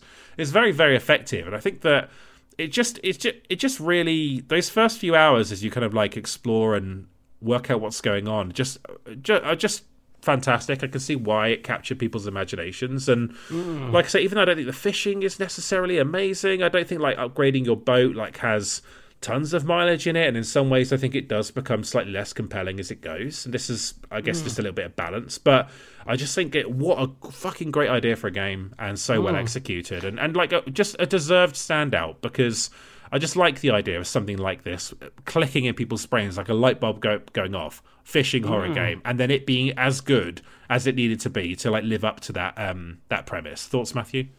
Yeah. I mean, I've seen loads of people sing the praises of this. I've played like a couple of hours of it myself, and I completely get what you mean about like the strength of those first hours. Like the loop is very compelling. It's interesting you described the kind of look of it as anti-cozy, because actually, if not for the, you know, unknowable kind of horror, cosmic horror elements of it, the kind of routine of running your business and like improving your boat and catching the fish and putting them in the inventory, it almost is quite cozy, you know. There almost is like a Harvest Moon, or a kind of, you know, the simple pleasure of just a simple job well done, you know. And so to sort of marry that very kind of hypnotic loop with growing sense of unease and whatever is going on with the bigger narrative, super interesting as a hybrid. And yeah, it's clearly caught the imagination of, you know, fucking, it feels like loads of people have talked about this game this year. It does. And there are just moments where you find yourself just sort of like stranded in like a, in like the middle of some, like a large body of water, and you can only see a tiny pinprick of light in the distance of where the nearest town is, and you realise you're much further away than you need to be, and some, you know, some bad things could happen to you, and some noises are getting louder, and some like images are getting closer, and it just really is effective as a horror game. And yeah, the less you know, the more effective it is, I guess. But like when you do like make a journey into a part of the map you've not been to before, you do feel like you're basically like you know, like out of Columbus or something, like an astronaut. You're just like, oh wow, I remember when I was just in my own little kind of like bay fishing around, and now I'm like properly exploring this map, and my boat can move faster, and I feel a little bit more confident being out there, and I have a better sense of the world and what I'm doing. And I think it just really is a great little journey they take you on in this game. I've not played the DLC they've released, but I will go back to it and play that at some point. But yeah, definitely like a deserved entry here, like a really great summer game to dig into on the old Steam Deck. I didn't trust this to run on Switch. I'm sure it runs fine on Switch, but I play my indie games on Steam Deck these days, so yeah. What's your number 9, Matthew? My number 9 is Xenoblade Chronicles 3 Future Redeemed. So it's a major DLC pack, right? Yeah, the final piece of DLC for Xenoblade Chronicles 3 that, unlike Xenoblade Chronicles 2 DLC, Torn of the Golden Country, which they sold as a standalone, this one I think you do have to own Xenoblade 3 to get, even though it is sort of substantial enough, I'd say, to be a standalone game. And a lot of its strengths are the same as the Golden Countries, in that kind of takes the whole Xenoblade experience and kind of crushes it down into a 25-hour campaign. So you start with new characters, you level them up all the way to the higher levels, but in 25 hours instead of 150 hours. So you get that accelerated power curve, you get all the big emotional story beats, you get some brilliant new music, which is always a key part why I love these games. It has a whole new landmass of its own, and what makes this one stand out and why it really resonated is that it is a prequel to Xenoblade Chronicles 3, but it also ties up a lot of story strands from Xenoblade 1 and 2. You know, for people who aren't going to, you know, who still plan to play these games, I've carefully stepped around spoiling them in the past, and I'll continue to do so now. But they are kind of, the Xenoblade games, they're all sort of standalone adventures, but they kind of hint at a deeper connection. Xenoblade 3 made that a little bit more explicit. This makes it super explicit and brings back some characters from the previous games into the mix. So huge bursts of fan service. Some of the locations you go to are direct riffs on things from previous Xenoblade games. So that was just a big nostalgic rush for me. Kind of like, you know, maybe this has been done in other sequels, JRPG sequels that I haven't played, or other spin-off games that I haven't played, but the idea of a little game that kind of investigates what happens to these heroes after their life's quest is done. You know, you've saved the world, you've done the thing your game was about, and then what happens to them afterwards when they're a little bit older, and what they're, you know, what do they get up to? You know, like the idea of checking back in with these characters, you know, 10 years, 15 years down the line. I thought that was really cute. And as a wider project, I just love that Nintendo have really invested in Xenoblade. You know, It's created and led by Tetsuya Takahashi, who very famously is behind a lot of unfinished works. You know, he worked on Xenosaga and I think made like half the games he set out to make. And so to see someone who has grand ambitions and storytelling ambitions that, you know, cover multiple games and spin-off games and DLC episodes and be able to sort of see that project through to its completion on Nintendo's dime, like, amazing. I mean, what a like a happy ending one would assume for that creator's sort of story, that they finally found a home where they're like safeguarded and can actually do the work they want to do. I find that very pleasing. Yeah, so, you know, it's just like the Citadel DLC for Mass Effect 3 of Xenoblade, Matthew, where it's like the... Yeah. But with no house party in it, you know. Yeah, it tickles the same kind of fan service in places, but it is like its own... Like, the central characters are new characters to the whole... You know, they're new to the whole series. So it is fundamentally about these new people and where they fit in. But, yeah. And also, like, they're not having to do it to kind of, like... cheer people up or apologise to them because everyone hated the last part of their trilogy. This is just like this. The whole Xenoblade thing is just a big success story for this guy. Yeah, you know, they made loads of games. Everyone really liked them. They've worked out how to make massive JRPGs to a time frame that like no one else can. Probably helps because of the technological ambitions of them. Mm-hmm. You know, like if you look at Final Fantasy 16, like in the time it takes to make one of those, you know, they made two of these things and two spin-offs, and it just speaks to what you can do when you're unshackled from like the graphics arms race, I think. Yeah, I think as well it's like it's nice for them to tie the bow on this particular generation where they've got you can play this entire series, minus I guess Chronicles X, but that doesn't really count anyway. No. You can play those three games and all their DLC on the Switch, and that basically represents the best of what Japanese RPGs are right now, and that is a kind of like a chunk of stuff you can just go off and enjoy. It's quite an amazing body of work. Like you say, they can make it in less time than other developers can. And, you know, like if, again, like what we've learned about budgets this year, maybe there's something to be said for keeping your Nintendo kind of like keeping the technological level at where they have. Like maybe that makes it easier and cheaper to make games, and maybe that's a good thing. Like that's you know, there's something perhaps to be said for that. So yeah, that's cool to hear this in the list, yeah. Matthew. So, I mean, this is not for people who have not played. You've got to have played everything, yeah. Or this thing is baffling as shit. So do not touch it if you have not played and are very familiar with 1, 2, and 3. Cool. I'll make sure, yeah, to when I tweet out the like which games we picked, I'll make sure it's written in like red text and bold. Do not play this unless you've played 350 hours of other JRPGs first. So yeah. Good. Okay, my number 9 then, Matthew, is Marvel's Spider-Man 2. Is this on your list? It isn't. Oh, wow. Okay. You're always a bit out on the Sony first party games. Do you remember that? Like, that was madness when you didn't put Last of Us 2 or Ghost of Tsushima in your 2020 list. But hey, I'll let you do you. So there are like 10 games that were vying for the bottom 3 slots. Right. There are some other shockers in there. Yeah. Okay. Interesting. So, all right. So this is an interesting one because... I didn't, so Starfield's going to be one of my honourable mentions, right? I didn't quite have time to finish it. I unlocked some of the powers, and I didn't get to the end, and I want to see what the New Game Plus was. And because I didn't get that far, I didn't have it in the list. But for a long time, Starfield was in the Spider-Man 2 slot of right. This list. And then I just thought, because Spider-Man 2 is the one I finished, I'll put that in here instead, because I still need to just, like...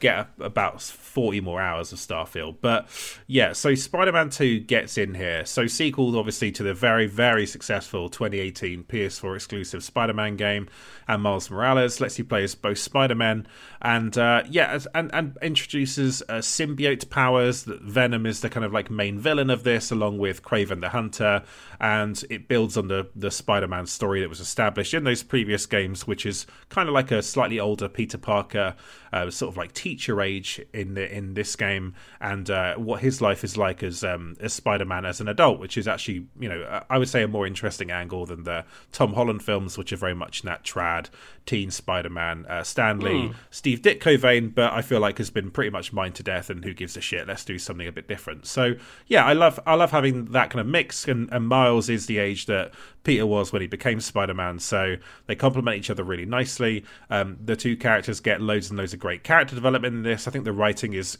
really very, very strong. They weave Peter's friend Harry Osborn back into the story, who has been suffering from what is strongly suggested to be a terminal illness, and has been given something basically to help him deal with that, to restore him to health, but maybe not all as it seems. So this game ain't paracetamol. That's true. So this game unpicks their friendship. It explores kind of Kraven the Hunter as this, I would say, quite high stakes Spider-Man villain, surprisingly well done in that respect. And then Venom's kind of a late addition to the story, dropped in here. And I think what it basically adds up to is a super refined sequel that doesn't waste too much of your time, has very strong side content. I would say adds to the Spider-Man moveset in some really strong ways, and then adds to it in, I think, some more mixed ways as well. I think like the addition of gliding in this game is really cool as a way to kind of get around the world. So much of the appeal is tied up in of these Spider-Man games is tied up in how they've taken that old Spider-Man to kind of like momentum based swinging around the city, but really dialed it up and modernized it and given you everything you want from that ability. And they've done such a good job of building on it here. And yeah, side content is genuinely strong. You know, some sort of like narrative tie-ins to your usual fetch quest type stuff. Pretty good. You can knock the entire game off in about 30 hours, which is cool. Nice to have a reasonably sized blockbuster game this year. Has a few MJ missions in there, which aren't amazing, but also don't waste your time too much. They're slightly better than they were in the first game. I think pretty much it is better than the first game in every single way. So I definitely have to hand it that. And yeah, I still didn't love it quite as much as the first game, and I can't quite work out why that is. I think maybe in some ways I thought they slightly overcomplicated the combat system. The addition of a parry was the thing that drove me nuts, just trying to remember to do a button that's not the dodge button to deal with certain enemy attacks, and the dodge button no longer dodging, and that was a sum in my head. I was like, I'm not sure that's good design. Sadly, like, I think you might have just played a few too many Souls games there, and you're like, we'll stick a little extra thing in here. I think it's easier when you've done three games and your game a little bit, over-design your game a little bit. So I thought there's a little bit of that feature creep coming in there. But that is like... there was also maybe some like boss encounters were a little bit too lengthy, but I think I'm looking a gift horse in the mouth here. Like, if you like Spider-Man, this is such a great, complete vision of what his world is, and conveying that in this video game form that takes it seriously and still manages to give you a fresh angle on something that's been retold so many times across so much different media. Yeah, like, well done, Insomniac. A really kind of like a really solid job, and I very much did enjoy it, and I think it definitely deserves a place in this list. Thoughts, Matthew? Yeah, I mean, this was so nearly in the list. Like, I had it on my list at different points in the process. I swapped it out for something else, which I kind of think is sort of similar to it in terms of what I like about it and what it's doing with like franchises and stuff. But yes, I thought this was great. I particularly at a time where like the Marvel film and TV project is just imploding under just waves of like bullshit and bad writing. I thought this was both a great way of, you know, making a Spider-Man story which still kind of weaves into the slightly wider, you know, there are hints at the wider Marvel universe, but without overpowering it. And also how to do quite a long-form story, which, you know, given, you know, Marvel have shown themselves so poor at this in the television space. Like, they don't know how to fill 10 hours of television with a story. I actually thought the pacing and the moves and shifts in this were really elegantly done. It helps that they have the two Spider-Man, but I think what they did with the villains was great as well. I really love this game. I mean, I think this is just testament to what a strong year it is that something as good as this didn't make my top 10. Yeah, it's funny actually, because I watched No Way Home again recently, and while I think that I mean, that film is COVID as hell, by the way, and how it's filmed. It's very, like, just all those glass boxes with Spider-Man villains in them, very strange. But and then the bit where they're all in his flat. For about 40 minutes. That goes on for ages. Mm. So, I gotta say, I thought the writing was quite poor in that, actually, compared to this. Like, I thought the writing is... I think Insomniac's writing is much stronger than you'll find in those Tom Holland films. I don't think the writing really stands out at all. The magic trick of that film, obviously, is just bringing all the old Spider-Men back, and that still works on a second viewing for sure. And there is definitely some like good moving dialogue in there. But I think I agree. Like, this has to sustain that story over a much longer period of time. Does so very successfully. Doesn't blot out Miles Morales from the story, despite the fact that he is. It's not really his story that's being told. It is more of a Peter story, but still make him a really crucial point of that. The most affecting emotional part of this game, I think, was when Peter wouldn't return Miles' calls properly. It wasn't being very nice to him. I thought it was the saddest stuff in the game because I think that felt more real to me than all of the slightly more heightened emotional stuff going on with Harry. The stuff for me is when, like, the quarrels between domestic partners turn one of them into a literal monster. So they're like, you never do the dishes! And then they become fucking Venom. And they're like, oh, man. I hate when that happens. There for the grace of God, go I. Yeah. The other thing is as well, like, the two Spider-Men thing, like, when you would meet another one of them when they're, like, like, beating some dudes up, and then you high-five at the end of it. Like... Those touches were just great, really. That's the most you can really make out of the two Spider-Man concept, along with some really cool sort of like team-up moves in that Arkham Knight fashion that we really liked in that game and have talked about a bunch of times. That's the best way you can make the most out of having two Spider-Man without it being a multiplayer game, basically. Like, I don't think anyone played this and was hankering for an online multiplayer component to it. I think people were like really happy with how they balanced the two and let you switch between them. And of course, we have to give a shout out to the opening with Sandman, which is probably the most next gen thing I've seen on any console so far this generation. So yeah, well done everyone. Maybe the Titan boss fight. Oh shit! Yeah, that's a good point. But although that's quite scripted and canned. It's not. You don't have free movement around that thing. Yeah. Either way, you just get the sense that PS5 SSD is getting a great fucking workout. You know what I mean? Yeah. It's good. You're like, well done. You prove why we needed this thing. So that's good. Okay. Well, do you know what? Nothing is more fascinating to me now than hearing what the remaining game in your bottom three, Matthew. So what's your number 8? My number 8 is Star Wars Jedi Survivor. Higher on my list. Interesting. Yep. So you come to my number 8, which I don't think will be on your list. Pikmin 4. Higher on my list. Whoa! Oh God. Okay. Well, that's a shocker. So what's your number 7, Matthew?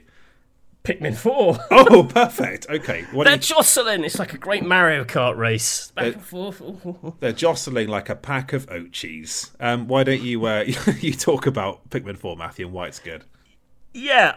What I love about Pikmin 4 is it takes everything that's good about Pikmin, that very specifically Nintendo take on a strategy game, which is still stressful and kind of panic-inducing as you manage this army of very frail seed creatures.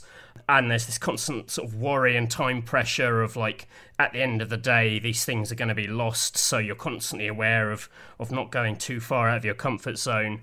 But it also, it never becomes too complicated. It's really just boiled down to, like, managing this one group of things, the different sort of Pikmin types. People know what Pikmin is, but at its heart, I love the elegance of how they've captured the kind of emotions of strategy games, but in a way which my non-strategic brain can kind of enjoy them.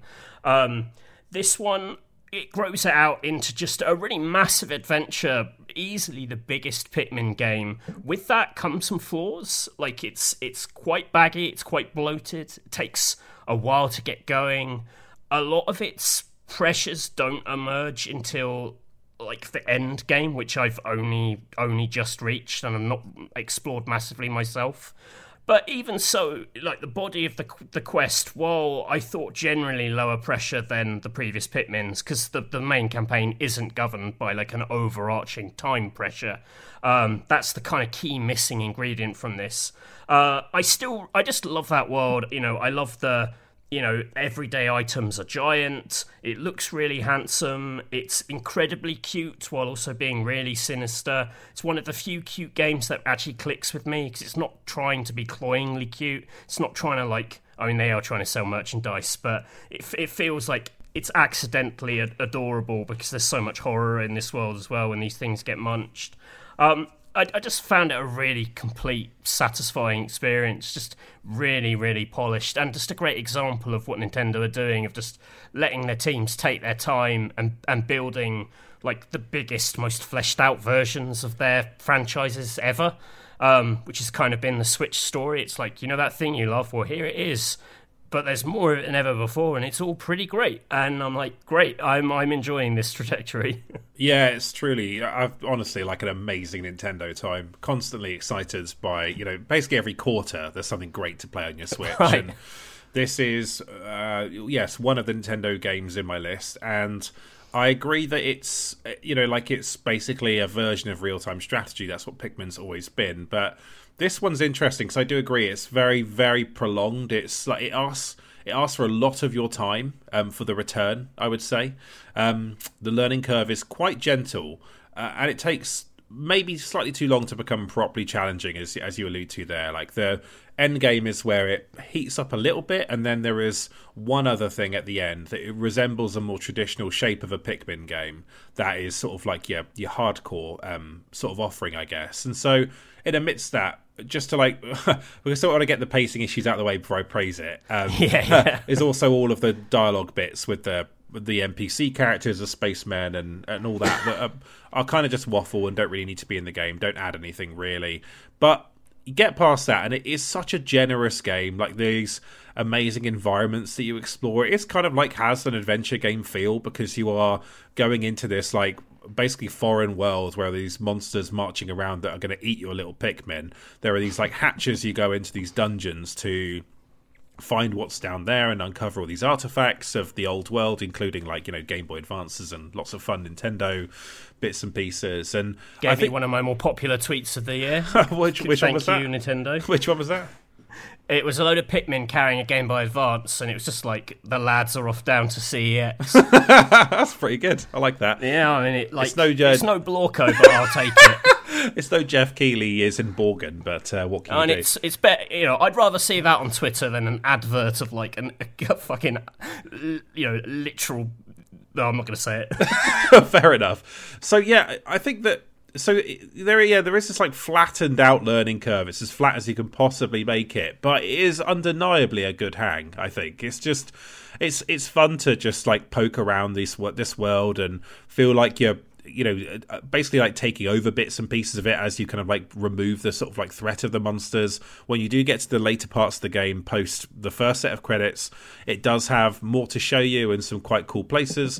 The combat is slightly guilty of, like, you pointed this out, that your frozen Pikmin are always going to be your most useful ones because you just chuck them in there. They're a little bit too powerful. You don't have as many reasons to use some of the other ones. So the black rock Pikmin are pretty good. They do some serious damage. I think, like, it does, like, eventually, like, find the sort of challenge level that stimulates you, even if in the middle of it there is, like, this period where you're like, oh, like, is this, am I maybe tuning out of this a little bit? But I will say, despite all that, like, that core loop is so compelling. Like, this was my summer game, incredibly compulsive. I played it for 40 hours in the end, which is absolutely massive. It's a huge game, and I really do think that there were just, like, plenty of peaks along the way where it does get exciting, where the stakes do feel high, where you are being challenged. The Dandori challenges can be quite Dandori battles can be quite fun, and they're just some really cool ways they play with the concept. There are the nighttime bits where you basically have to go out and farm a specific type of crystal with a specific type of Pikmin,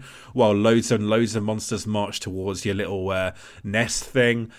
Basically, just like a kind of like a nighttime sort of horde mode. Just a kind of, like, really cool little idea that, again, just dials up the challenge in little bursts, and absolutely packed with character and just, like, just really a really complete feeling package. And yeah, if this is your first touch point with Pikmin, then I think you'll just be absolutely in love with it. Like, whatever they do next, I'm completely on board, because this is really this has hooked me on Pikmin for the first time, really. I'm so complete. So yeah, I'm glad it's on both of our lists, Matthew. I thought you might have might not have made it onto your list because I know it was one of the games you hadn't played for a while, but maybe you got to at the end of the year. Yeah, no, it was just really, really charming. It helped. I started playing it the weekend when we went up for Joe Scribble's wedding, and there was a fair amount of like sitting around in a hotel beforehand.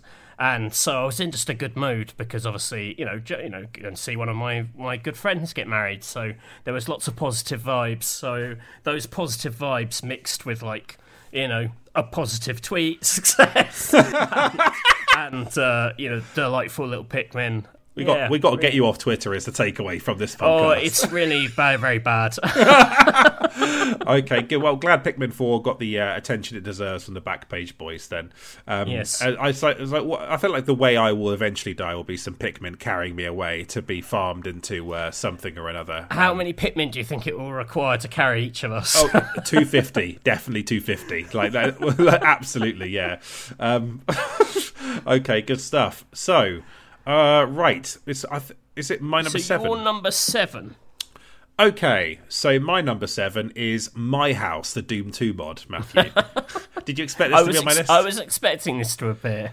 Yeah, so My House is an old Doom 2 mod of someone's house. It was released by Steve Veg Nelson as a tribute to his friend Tom, who died last August, except none of that is true. It's actually a horror game. It is a Doom level, or a series of levels, depending on how you look at it, where a house full of Doom enemies, a normal house, like a normal kind of like suburban sort of American house. You clear out the enemies, you leave the house, go around the outside, and then you see more enemies inside. You go inside, and the house's layout has changed. And that keeps fucking happening. And then it gets weirder and weirder. It keeps morphing into something stranger and darker that uses Doom's existing iconography in some really cool ways, but also has a bunch of its own kind of like weird new enemies. It has multiple paths and endings. It will show you things you'd never expect to see in a Doom level. It is majestic, and it does everything a great horror game is supposed to do. That's what this really is. My House is a horror game. It will surprise you. It will shock you. It will reward your curiosity with terrifying shit, and it features a heavily memed DreamWorks character as a boss battle. What more could you want? I think it really is. I think it's just a great celebration of everything Doom does well, and also just like a crystallization of everything that amazing like WOD/mod scene has accomplished with these old games. And there's like even stuff that I didn't realise was in the game. Like I read a piece by Where's on PC Gamer where there is a bit of the game where the game, you seem to fail and it kicks you out into regular Doom 2. But then if you finish that level in Doom 2, it actually takes you back into My House and the horror begins again. And there's just so much invention to it. And I spent probably like, I don't know, 6 to 8 hours unpicking it, finding every secret. Like I'd wandered to one ending where basically the sky was red and everyone who was in this house was clearly dead. And then the game was kind of like giving you this terrifying thing about all these people who used to live there and what happened to them and all this stuff. And then I realized that was actually just like one optional smaller side to the actual main quest. So I went back and did that, and then it has a proper finale, and it's really incredible. So for people who can be bothered to actually install a mod and go and do this, I really do think it's worth it, just for the ways it will surprise you. Just it will do all of these tricks that you might not realize that people can do with Doom 2 mods, and just really like sort of like bend your brain in some cool ways. So yeah, there it is, Matthew, the Sood's pick. Are you happy? It's the Sood's pick. I'm happy that you found something which slightly fucked you up this year. Mm-hmm. I know that this is like your ongoing quest, which, you know, it can only end horrifically for you. Whenever I think of you and your quest for endless horrors, I always end up thinking of the kind of deviant sort of villains in Hellraiser films, because all they want is to kind of push their body to the most extreme pain and horror imaginable, and that they end up playing with the Cenobites as a result. So I think that is your final destination, is you're going to work your way through Doom mods, and then the next thing you know, it's the fucking Lament configuration or whatever. But I wish you well, and I'll mourn for you. That's beautiful, man. That's really articulate, spectacular. I think you're right. I mean, the thing I sort of like some people wrote in and asked, "Oh, what's the kind of like ideal game you want to make?" And I probably came up with some bullshit answer that was kind of like waffling on. But now I know what game I want to make, and that is I've got like the Meta Quest 3, right, and it actually has a front mounted camera and can show your room in full color. And what I really want to do is like a horror mystery game where it places like items to solve a mystery around your room, and then PT style shit starts happening like to your actual living room, and then like you look behind you and then just see like a figure in the distance, and or like, but it's like it's so well because the camera is like slightly kind of blurry, you kind of get that slightly PT-ish filter effect, right. I want to do that where you are it basically turns your room into like a really haunted, fucked up place, and not in a corny way, in a way that like ruins your life. That's now my dream game, Matthew. So, awesome. So do you remember when all those Quest 3 owners died of heart attacks? That was good. The closest someone's made so far, there's a game where you basically get a baseball bat and zombies will climb out of portals in your living room. You just batter them. It looks quite silly, but I want to do like the fucked up kind of Exorcist version of that. So I do not want my house to become so cursed to me that I can't rest easily. But you know, you are in command of your own space. Oh, so. God, that's got such like a Larry David inflection when you say that. It's big Kirby enthusiasm energy. Okay, so we come to your number 6, don't we, Matthew? Yeah, an equally spooky offering, Paranormasite: The Seven Mysteries of Honjo. Not on my list, but I thought this would get pretty high for you. Yeah, this is my obligatory Square Enix made a weird sort of visual novel thing just for me. Last year it was the Centennial Case, I couldn't believe my luck that they made that. This is a more straightforward visual novel about a group of individuals set across a couple of days, I think it is, and they are all involved in a series of curses. In this lore, different people get different curses, which are activated by doing different things. If you kill people with your curses, if you kill enough people with your curse, you can bring a loved one back to life. And all these different people find themselves either maliciously pursuing this dream or trying to deal with the fallout of all these curses. That it's just great. That's a really fun setup for a game. It's a really good excuse to have all these multiple storylines happening at once. So it's got a little bit of that Shibuya scramble, kind of you sort of jump between timelines. Different things you do in different timelines kind of affect other strands of the story. So sometimes you have to make sure something plays out a certain way to aid someone in their storyline and so forth. But very compacted compared to Shibuya Scramble. It's about 10 hours long. Written and directed by a guy called Takanari Ishiyama, who I'd not heard of. I think this is his first game that got released in the West. Apparently he's worked on a lot of detective visual novel games, which are very popular, which I'd never heard of. Apparently worked on Metal Gear Solid, the original, as a sound designer, which is kind of interesting, because I think there are some like weird Kojima-isms in Paranormasite, in terms of like the way it kind of plays with the kind of it breaks the fourth wall in certain ways, and plays with the kind of conventions of like video game menus and things like that in ways that I won't spoil. A lot of that stuff's kind of front loaded, so you go in thinking, wow, this is going to be the most experimental game ever. Actually, it kind of fades off as the story goes on, and it lets the story kind of step forward. I think it was Chris Schilling who actually said there's quite a lot of sing in this game as well, which is probably why it resonates. And I definitely see that, in that it has a handful of really well-realised puzzles, but I wouldn't say the whole thing is a puzzle game per se. And it has really good character work and a very striking art style. It's just a really good time. Great music, great vibes. You know, it's slightly spooky when it needs to be, but also goofy, very endearing characters. You want certain people to win, and you know, you have that kind of buy-in and investment in the story, and that's crucial. Yeah, like a real pleasant surprise that a big publisher like Square Enix can still find it in their hearts to release very niche narrative projects and localise them for everyone. I hope, and I've said this before on the pod, but whatever process is happening that allows these games to be made, I hope it continues, because like it is keeping me really well fed. dare I say it, this looks like it's done all right. It's got almost 2,000 reviews on Steam, which is not bad. So it's in quite a few end of year lists as well. Like I feel like it's broken out a bit. I mean, maybe for a Square Enix game, that's kind of small potatoes. But yeah, it's not. I wouldn't say it's niche. I mean, I wouldn't say any Square Enix game is niche. Like I've heard more people talk about this than the Centennial case for sure. Yeah. Like maybe like the anime style of it is you know that it doesn't have the FMV thing going on, so it's a bit more palatable to most people. The horror element as well might be a little bit more, you know. I mean, I don't want to oversell that. Like this isn't, you know, My House 2. You know, this isn't my first step to sticking my hand in fucking Pinhead's box of horrors. Like that is not something I'm interested in at all. So yeah, that's fair. Yeah, I think it's just the way they're selling it though is certainly, because I just added it to my Steam wishlist. I might buy it after this episode actually. Like it's a tenner and it looks. I really love the art style actually. That jumps out to me. So yeah, I'm pleased that they are making these games for you, and I'm pleased that you can continue to highlight these to our listeners, Matthew, who might otherwise miss them. This is like I actually like this one had slightly passed me by, and it was.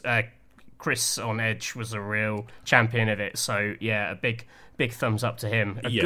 Chris Schilling is a great follow on Twitter for like good indie recs. Yeah, I will also second what you said about Edge and like game discoverability this year as well. Like I think that just if you know, like obviously I encourage you to read Edge. If you haven't read Edge for a while, I would say like look at their Metacritic page and like sort it by time, and they have highlighted so much stuff that other outlets have just never talked about or have only talked about a tiny bit. And like it's, you know, like when you read the magazine, those games really get their moment to shine. And like I think it's just I think it's great to use something that just lives as a standalone print product to curate that stuff, you know, without the kind of like worries of SEO. It's just about game curation for that audience, and I think that's just maybe the best I'm seeing it done these days on Edge. So yeah, I agree. It's a good place for that. But yeah, Paranormal Site, good stuff, Matthew. Very silly name, but but I would not that. But again, like why hold that against this genre? It would rule out so many games, frankly. So yeah. So my number 6. I wonder if this is on your list. Cobalt Core. It's higher on my list. Oh, interesting. Okay. What's your number 5? It's Cobalt Core. Okay, interesting. So, do you want to talk about this one? So I just talked about Paranormal Site. Yeah. Okay. So this was a real late in the day pickup for me. It's got a bunch of basically like plaudits in the last month or so. People are adding it to various. I've seen it in maybe a couple of Game of the Year lists, but maybe more in that kind of vein of stuff you might have missed sort of lists. So yeah, so many games have tried to riff on FTL, one of my favourite games, and come up with something tangibly worse. I think this game, which is very close in its audio-visual style, like sort of basically sort of a pixel art sci-fi spaceships, like one-to-one spaceship combat. Basically blends a very similar type of ship combat and visual style and type of music, like kind of like, I guess, like slightly chiptune-y but evocative atmospheric sci-fi music with deck building and card combat, which you've probably encountered in games like Slay the Spire or Inscription or Monster Train. This is like a popular subgenre in its own right. And you travel across this galaxy.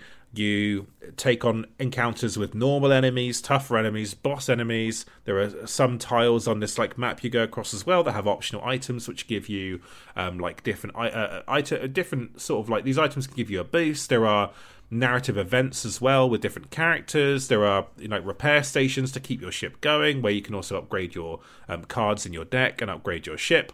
And then there is like each of your crew members has a specific kind of like speciality. So one might be an engineer who specializes in deploying drones, and then there's a like meta progression where you can unlock new ships that do different things, and then also new characters who have different specialities. And then there's also a wider narrative to unpick that you can only finish by doing completed runs of the game. Each run takes about an hour to like finish, but in the FTL style you might also get blown the fuck up and have to start again. But again, there is still that kind of like meta progression to never make it feel like you're completely wasting your time, basically. And you can calibrate the difficulty so it's not too tough on you. And like I say, I think it's just that FTL journey of like, let's go on an adventure. We know we need to get to the other side of this. It's combined with, again, taking from Subset Games, I would say a kind of slightly Into the Breach style self-awareness about the loop like nature that the characters are stuck in, combined with these, I guess, generously Star Fox style character designs. And it's just a really great version of this kind of roguelike space combat game. And you know what, Matthew, I just really fucking love spaceships, and like this has some good ones in it. Its narrative elements are start a little bit softer than FTL, I'd say, which FTL goes a little bit more for that sort of like slightly Battlestar Galactica-ish sci-fi, where it can be a little bit more suicide bombery. This is not necessarily in that mold at first, but definitely has like a bit of an undercurrent of sadness to the larger narrative. But it's just really fucking great, and also like a whole ass strategy game you can play, you know, with a controller or like with or on Steam Deck as I'm playing it, or on Switch, and it works incredibly well with those controls. Simple, but so much depth to it. Matthew, thoughts? Yeah, I think this is fucking brilliant. I almost put it higher. Same. I love this game. All the reasons you said, like the combination of those things. I think the narrative layer to it feels very post Hades, in that, you know, each loop you complete, you're kind of learning more about the world, and then the game kind of moves on and changes things. You know, it's put the repetition into its storytelling in the same way Hades did, and it's also got quite a light touch. You know, it's more, like you say, more Star Fox than maybe like FTL. If I was Nintendo, I would 100% get these guys to do a Star Fox spin-off. I think that would be amazing. I think this is like the best Star Fox... I mean, it's not a Star Fox game, but it's kind of like the best Star Fox game in like 15 years or something. Yeah. Because it really puts you in mind of that. It's that kind of daring do, kind of like animals in space, the hotshot pilot, the amazing gunner, the genius engineer. Like it really sells you on that.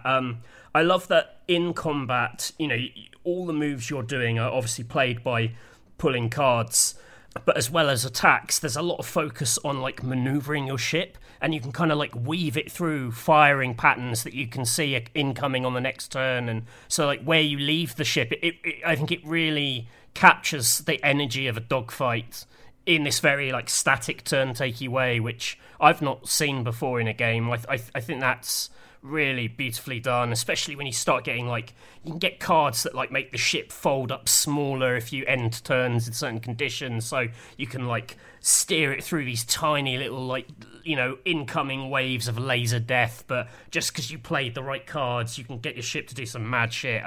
It's so good, and the music is fucking rad as well. I love the music in this game. Like the second boss in this, the boss fight theme for that, whenever it happens, it's such a banger. Like to hit like halfway through your run, it really like lifts you up and powers you through to that final stretch.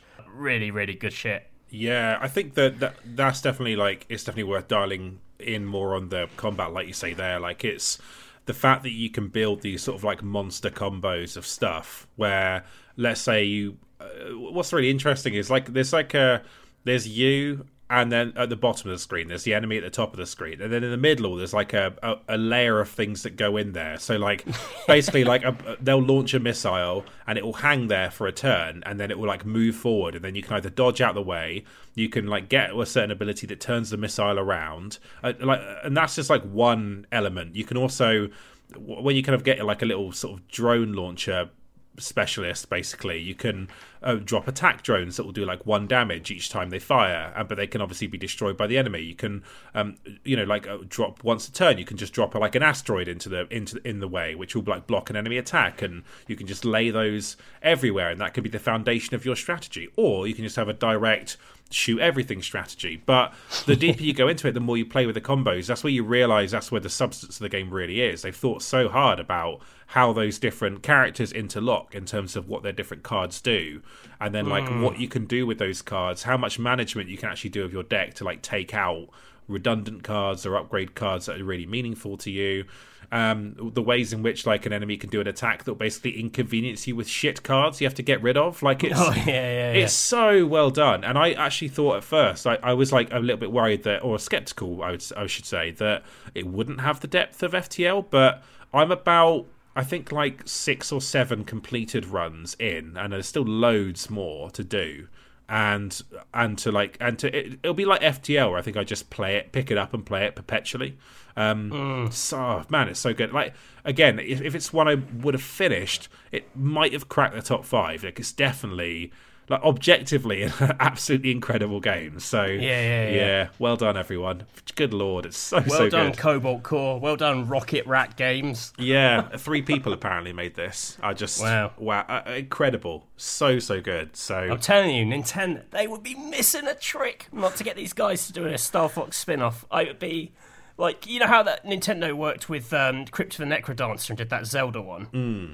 Mm. They are open to these things. They should absolutely do that for this. It would be perfect. I quite like the idea of that. It'd be really hard to write like that much slippy dialogue. Do you know what I mean? Like that's tough to keep that going. Yeah, this is really good. It's funny because it's like FTL, but the sort of like way you interact with it is slightly simpler. So it's kind of like a good way in if you never even played a game like that. And it's also not as hard as FTL, at least like in its basic form. You can make it harder and you will need to unlock more spaceships. But good lord, Matthew, it's so good. God, maybe it should have been higher. Oh, anyway, that was my holiday game. Well, one of them. So amazing stuff. So what are we up? Are we up by number 5? Yes. Okay, so your Cobalt Core was your number 5, wasn't it? Yeah. Okay, my number 5 is Super Mario Wonder. Is this on your list? It isn't. Oh, is that one of the big sort of That's probably the one. That's the one I feel shitty about.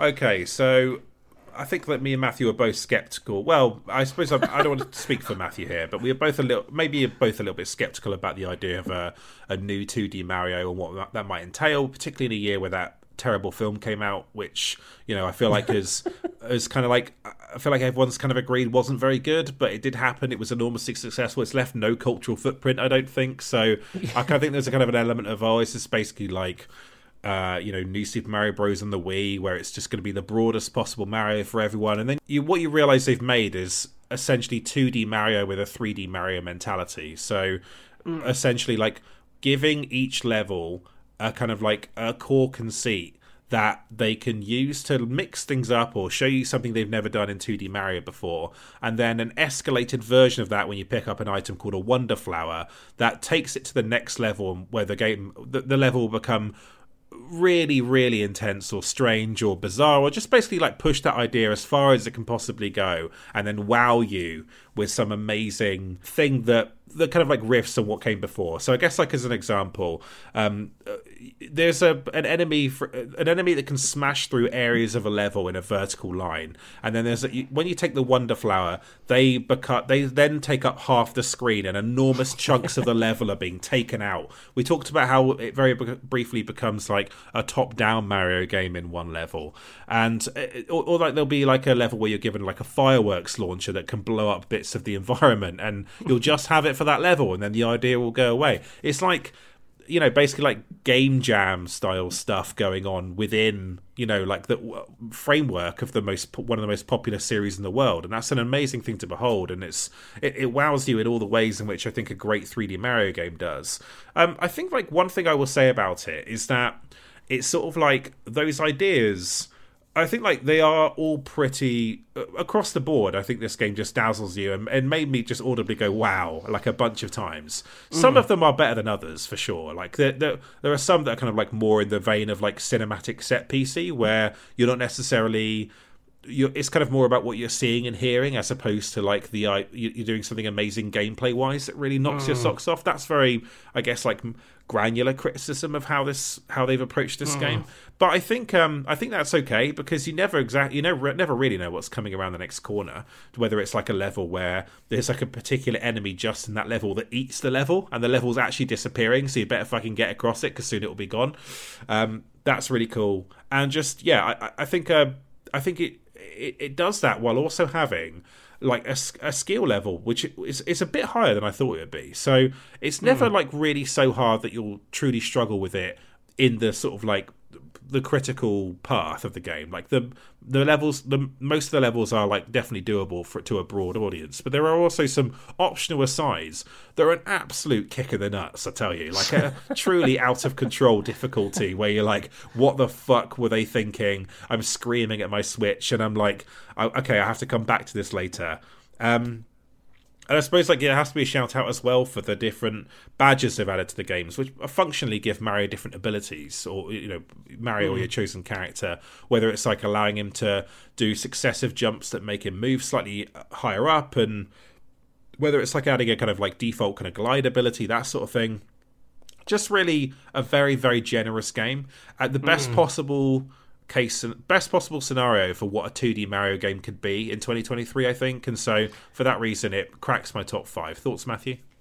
Yeah, I feel really shitty not including this, because I think it's a great game, and given what was happening in 2D Mario, which was very poor, I felt, for a number of years in the new Super Mario Brothers kind of lineage. Well, not poor, just fine, where what was happening in 3D Mario was so extraordinary. The jumping quality here, from those games to this is wild. You know, like I didn't think they had another 2D Mario like this in them. And so it's maybe churlish of me to then be like, you know, it has the behaviours of a 3D Mario, and I start thinking of it in that context. And I'm not saying I'm comparing it to the 3D Marios and finding it wanting. But I do find something odd with this game in that it's such a kind of kaleidoscope of like mad ideas that I do find a lot of it doesn't really stick for me. Like I'm in the moment, I'm like, this is so great, but then I kind of forget half of it afterwards. I can't play it for very long stretches. Like it's not that it like tires me out. I find it all a little bit too stop-start. Like there's something about the stage length. This is why it's a really unsatisfying criticism of this movie, because I'm like, the stages are too short, but. There is something a little bit too much throwaway about quite a lot of this game that kind of irks me a bit and stops it from being top tier. In the same way, it's the same thing that kind of stops me from properly loving Super Mario 3D World. I thought I could see the parallels there.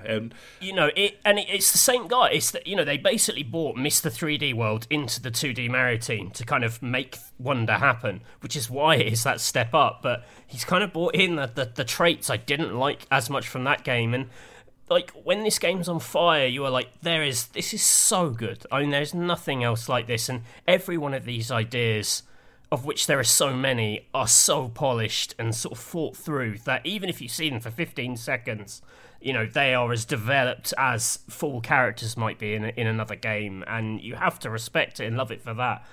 It just doesn't quite click with me in the same way. Like it's like easy and like a high 8 out of 10 for me. You know, it's like it was in contention for the bottom of my list. So I just.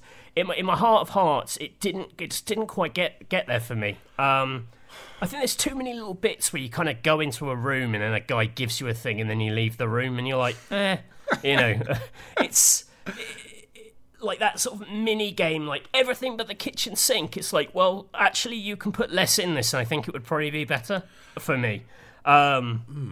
Sorry, it's my miserable take of 2023. No, that Super Mario Wonder is like.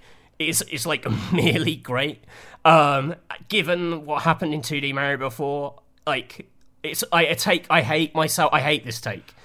Well, I have.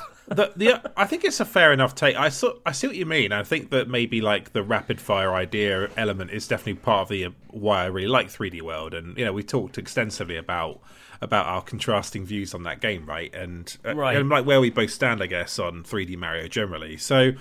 Yeah, and I think this just this speaks to me on that level in the sense that like I think that I really enjoy going through these levels once, and you know there are a couple of people I really want to share these levels with again and be like, oh, I want to show this to another person and experience this again. So I suppose I fall differently on that scale to you. The other thing I would say is that it's it's kind of like how often do you ever play a platforming game where you go around afterwards telling people like about this one or two great ideas? Yeah, they're quite hard to articulate generally. I mean, I even struggle with it there, like being like you carry a fireworks launcher or whatever. You kind of just have to like behold a lot of the cool stuff in this game. Really, you can't necessarily relay it to someone else, and it's hard for them to stick in the memory just because of sheer quantity. Like if they're only, you know what I mean? Like it's but like I think. Again, like some people burn me at the stake for this comparison, but I think of like the last 2D platform which I truly loved, which was Rayman Legends. Yeah, and that has a similar like every level does something different, but there's a little less of them. You know, I just think ideas get to bed in a little bit more. You know, if you ever told me a world where I'd prefer a Rayman game over a 2D Mario made by the guy who made Galaxy, I'd be like, well, you know, that's like a I've been replaced by a clone and kill me kind of take, you know?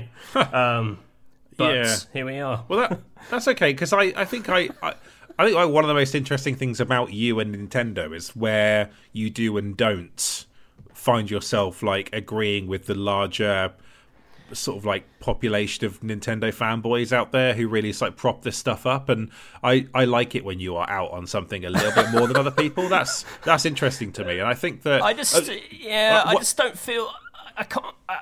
still don't feel like I've quite put my finger on what isn't working here for me. That's why I find it unsatisfying to talk about. I found this a delightful Christmas game. I just finished it. Like I did I did a world a day for basically like not a week, but like you know like the better part of a week, and that was a really great way to experience it. Like what a fantastic game to unwrap on Christmas Day and just delve into. Yeah, you're right. I was watching Catherine play it the other day, and like every time I looked over at the screen, like you'd think it was 12 different games. You know, like so many different things were happening at any given time.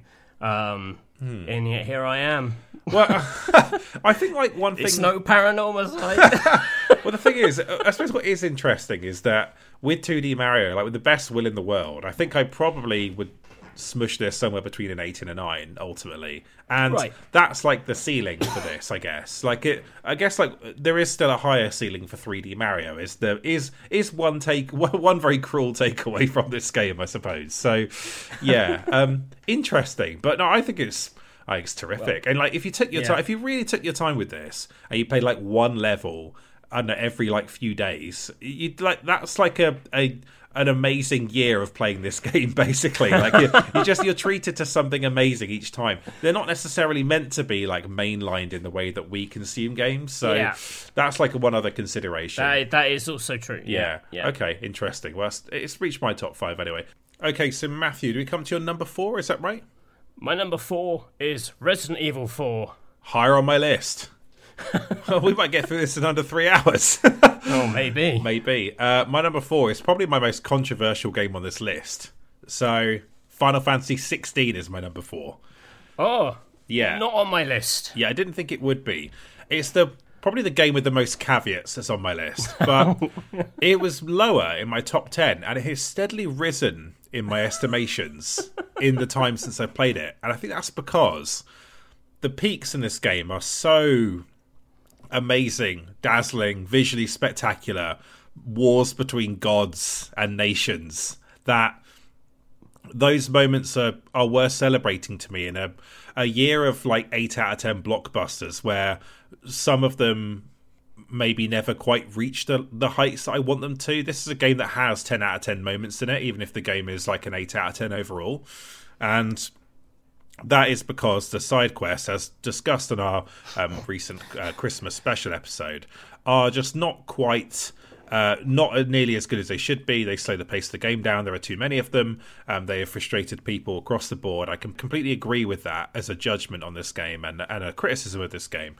At the same time, there's really something kind of like impressive and about how competent the hack and slash action is in this. It's Final Fantasy's second foray into this type of combat in the mainline series, and it is obviously a step up from how Final Fantasy 15 did it, quite a major step up. It means that you can treat it as a hack and slash game in a lot of ways, and it means that the combat keeps you stimulated throughout the game, even if you'll get some repetition from fighting the same enemies or doing the same sets of abilities.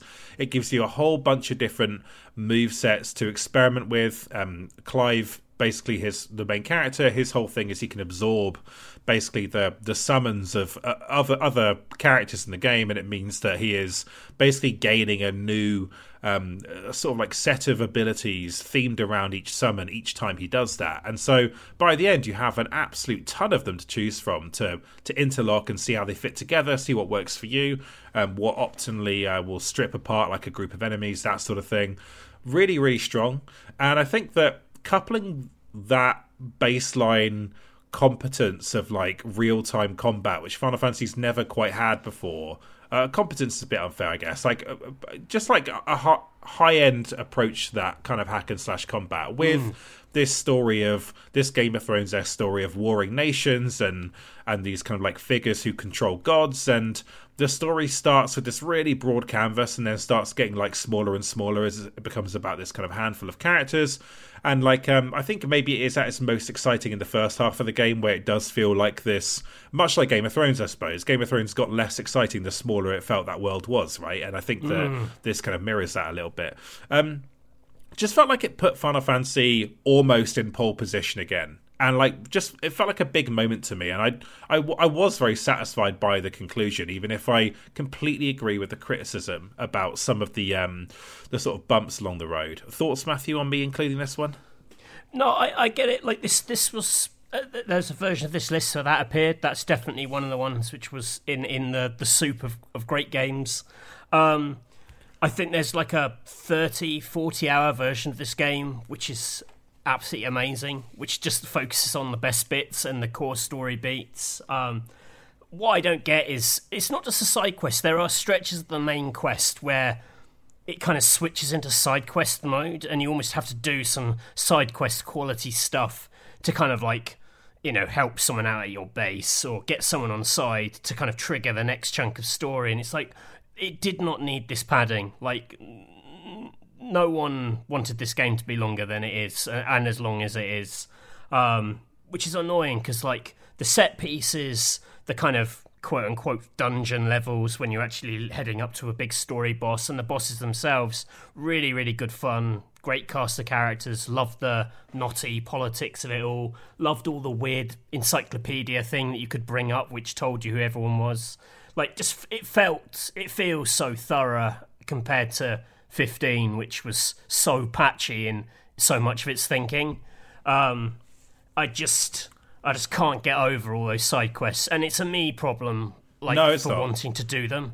Oh, right. No, like, no, you know, I just can't. I can't turn that bit of my brain off. I'm like, well, I have to do this stuff, even though it's making the experience worse for me. I still do it. No, I think it pushes you into compromising with it at the very least. Like, that's a fair thing to say about this game. You have to engage with the side quest on some level to reach the adequate level, I think, to like beat the bosses and progress. So I don't think that's just a you problem. In your defence, Matthew. So.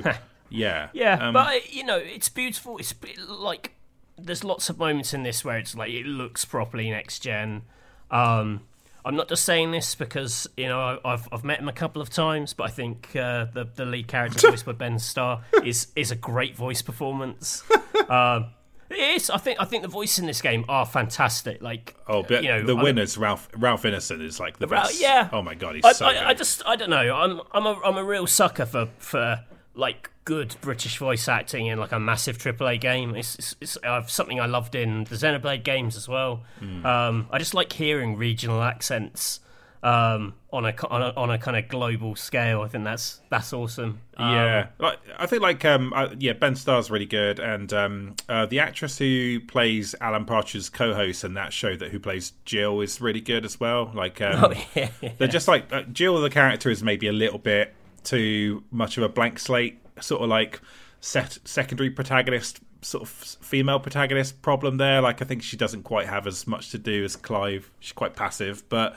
yeah, the performances are excellent. I think Square Enix in general just absolutely bosses it with localization. They're just really fucking good at it, and this is maybe their greatest work yet. So really good. Yeah, it's sort of like all the criticisms are completely fair, but there was just, this is a bit of a heartpick, I suppose. Like, I think, it just really got the blood pumping in a way that no other game did for me this year, and just that very particular blockbuster, look at this fucking amazing thing we made kind of way. So, yeah, and those the Titan battle is probably the best example of that. But as I mentioned last week, there is a point where some of the summons converge at the end for the final boss. That is also amazing to look at. And even if you just played the demo of this game, you would have seen a whole bunch of amazing shit. Such a great game, and it feels complete in a way that Final Fantasy 15 never did, as you said, Matthew. So yes, I do not. It was lower on the list, but fuck it can go a little bit higher. It was a definite highlight for me. Yeah, exactly. So we come to your number 3. Is that correct? My number 3 is Baldur's Gate 3. Oh, I've heard of it. Yes, you've heard of it. You're aware of it. Yeah, I mean, it's what more is there to say about Baldur's Gate 3? You know, this sensational kind of success story. You could have maybe predict it ending this way with early access was very strong, and people who are writing about the game in early access, you know, thought they were onto a winner. I am amazed it's blown up into this thing it has, just because it is. It goes against so much accepted wisdom in games in terms of like how dense it is, how complicated it is. You know, there's a combat system which tries to translate the D&D rulebook into video game form, and there's, you know, a spell book of, I don't know, 1,000 spells or something ridiculous, all with like strange arcane behaviours and bespoke interface elements. Like, it is not sort of like focus tested into this very easy, quaffable AAA experience, and yet for some reason, maybe that is the reason, it has absolutely kind of struck a chord with millions of people. A lot of that might be down to the fact that it's an incredibly horny game. Lots of sort of thirst trap companions. I will say none of them do it for me on that level. Like, they're all just a big bunch of like fucking broken weirdos, and that isn't my like vibe at all. Like, I know there's a lot of this kind of discourse of, you know, I want to fix this fucked up person or whatever, and you're like, this all these people would be trouble and make your life a misery. As established, the only person you were horny for in a game this year was the evil mum in Final Fantasy 16, as previously established. So yeah, yes. But they're all a bit hard work. What I love about this is it's kind of the opposite of Legend of Zelda: Tears of the Kingdom, which may or may not feature on my list. In that it is. It's a game where like every choice and consequence is like accounted for and have been created by writers. It's this incredible like feat of writing flexibility, and I still don't really know how they've done it, other than literally sitting there and thinking about every outcome and what could happen, and then writing dialogue that fits that outcome, knowing that most people will only experience 1% of what you've written and voiced and motion captured. And I think that is how they've done it, based on interviews. You know, it is just time plus writers equals a game that kind of reacts to you in this way. And I think that's a huge part of its appeal, and what a lot of people are reacting to positively is like, wow, whatever a hero I bring in, it really respects my choices. And you know, not to be too kind of you know, get on my soapbox or whatever, but in this era where people are seeing, you know, AI as this cost-cutting, you know, we can do anything with the power of AI. Actually, this game is a testament to artists and what happens when you want to create great, flexible, near-infinite art is you just need a huge team of mega brains to sit there and do the hard work and make it work, and not just create this experience which reacts to you, but that reacts to you with such character and such heart and such relatability and just recognisable human, you know, effort.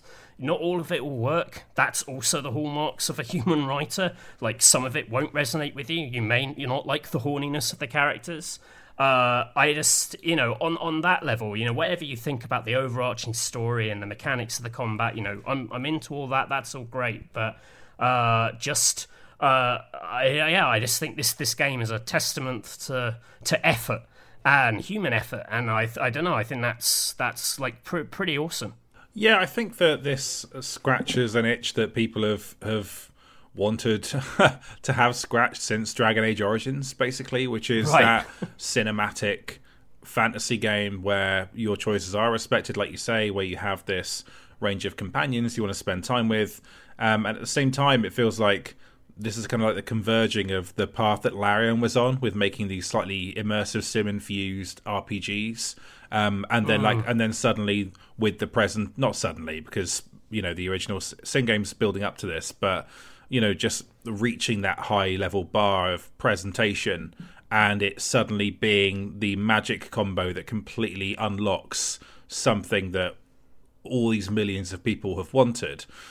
It reminds me a bit of what happened when Elden Ring came out, and there was a bit of talk by a few designers on Twitter about how that game went against expectation or convention of how you meant to start games or how you meant to teach things to people. And I think people are willing to meet you more than halfway on something, or at least meet you halfway on something, if just what they're getting is just so rewarding. If they're excited by it, they'll join you on that journey. They'll endure a bit of complexity. They'll maybe even enjoy a little bit of that complexity. And like, I think that it's amazing to see a game break out with all that in tow. I still have to actually play it, and I will. Yeah. And I will. But I'd say, like, it's not a mark against it, but it is a. It's so dense that it isn't a thing you can dip in and out of. Yeah. Like, the challenge with Baldur's Gate 3, and even I found this, is just finding the time to actually, like, play it and to be able to appreciate it. It's really demanding of you. It's kind of like, if I haven't got, like, 5 hours to spare, it's almost, like, meaningless. Yeah. Because it takes you so long to achieve anything in this game because there's so much stuff to wade through. And that isn't, I wouldn't say, that's not a problem as such. It's just, it's a me problem. It's a time problem. You know, like, I haven't finished this game yet. I'm still playing it because of that. It's like, when do I ever have time to do it? And it's a bit too beastly for a Steam Deck. I think you can get it working on a Steam Deck, but, you know, it's like PC or bust. So I begrudgingly, anything which sort of tethers me to my PC, I'm always a bit cross about. Otherwise, it might have been. Maybe it could have been number one if I'd been able to like play it more easily away from my PC. I did. Right. So I've got it on PS5, and I think that's going to be a good way to play it. I think just on my TV, and there is that too. Yeah, I agreed on the deck thing though. I was like, I saw it and I was like, wow, it's pretty amazing they got it running on there. But it's also just, you need just a little bit more power because it is a visual powerhouse. That's the thing. So I will get through. How far are you through it, if you don't mind me asking? Oh, yeah, pretty far, like into third act. Okay, nice. So and you've been playing it a bunch during early access as well, right? That's. I think that's what slowed me out the gates because like. You know, I was replaying something I'd played 3 times. Right. And rather than speed me through it, like I was slowing down going, oh, you know, I was like misremembering things. And yeah, it just it arrived at the worst time. And then Gamescom happened and, you know. Sausage Gate. Yeah, all this stuff. Yeah. Sausage Gate. I lost my pass. Did I tell you about that? I lost my pass at Gamescom. Oh. Yeah, there's a WhatsApp chat I'm in where people use you after you ate those 2 sausages as a react emoji to express pain. Like, why? I haven't given my permission for that. I don't think it'll spread any further. I don't know. Are they people? At least tell me that. Are they people I know? Some of them are. Yeah. Oh my God, strangers. Some of them strangers are using my. They just know me as the Sausage Man. They don't even, have you explained my backstory? I've told them you're a great guy. I sort of you like shouldn't be able to use emojis of me unless you've met me. That's a rule. Fair enough. It's beloved former Frontier colleagues, just some of my favourite people. So they're all good people. Don't worry. I promise you. What does it mean? What does it? It means what does it sort of signal. Someone says something that. they just like that just like appalls them or makes them feel terrible. They'll just use that. Oh, great! On the appalling react. Every time I see it, I'm just like, I always have to like blink like twice. Like what? What was that? I forget that Matthew Castle has been. You just shouldn't have allowed yourself to be photographed after you ate those sausages. That's like a mistake by you. This. I think there's like 4 reactions of me in the work Slack. Right. Yeah. Like one of them is me. Looks like I'm about to drink a can of beef, and it's called Beef God. I don't know what that signifies, but whenever I see that, it makes me laugh. And there's another one where I'm kind of sticking my head through a crack, right. A bit like Jack Nicholson in The Shining. Yeah. But I think that's kind of got a bit of pervy energy, like, who's this perv coming for a little pee, right. Rather than, I'm coming to kill you. Well, I think, like, what you need to understand, Matthew, is you're an absolutely cracking cult figure. Do you know what I mean? Like, you're just, I think you're an absolute belter, really. I mean, just a great time to sort of ambiently be associated with you. Do you know what I mean? That's this podcast is testament to that, I think. But, what was the first one? Beef? What was that one called again? Beef God. Beef God. That's so good. I want to see that so badly now. Please send me a picture of that when you're back at the office. I'd like to see Beef God. Okay. All right. So that was... That was Baldur's Gate 3. Of course. So I will definitely get to it and talk about it at some point. I realise it's a major omission on my part, but like I said, I didn't want to force in a few hours, put it at number 8 and then just piss everyone off. I might as well just admit I didn't get to it this year. It was a busy year. Okay, my number 3 then is Pizza Tower on PC. Whoa. Yeah. Is this a surprise to you? I tried to keep this one a little bit under wraps, but if you follow me on Blue Sky, you might have seen it, Matthew. I've heard you talk about it. I'm more like, I'm doing my calculations about what's left on this list. And hang on. That can't be right. Well, we'll get to it. That can't be right. It can't be right. I mean, no, it can't be. Anyway, carry on. Okay, so Pizza Tower is a 2D platformer inspired by the Wario Land series. I'm just going to read out the plot of the game here, because I think it's basically just... There's a madcap 90s Nickelodeon energy to this game in general, and how it looks and sounds, and it just has a little bit of that feel. So... Peppino Spaghetti, a surprisingly agile and powerful fat-balding Italian, is on a mission to destroy the titular Pizza Tower in order to save his restaurant from annihilation. Follow him through his rampage across many wacky floors of the tower, collecting toppings and beating up monsters. Play as Peppino Spaghetti, the supersonic Italian middle-aged man, and sometimes Gustavo, who is another character. So... That's the kind of like plot. You play this sort of like very frantic, stressed, anxious-looking man who, you know, in another context could be like a Safdie Brothers kind of protagonist. He has that sort of energy. He's kind of like indie game Wario, I suppose, is kind of his vibe.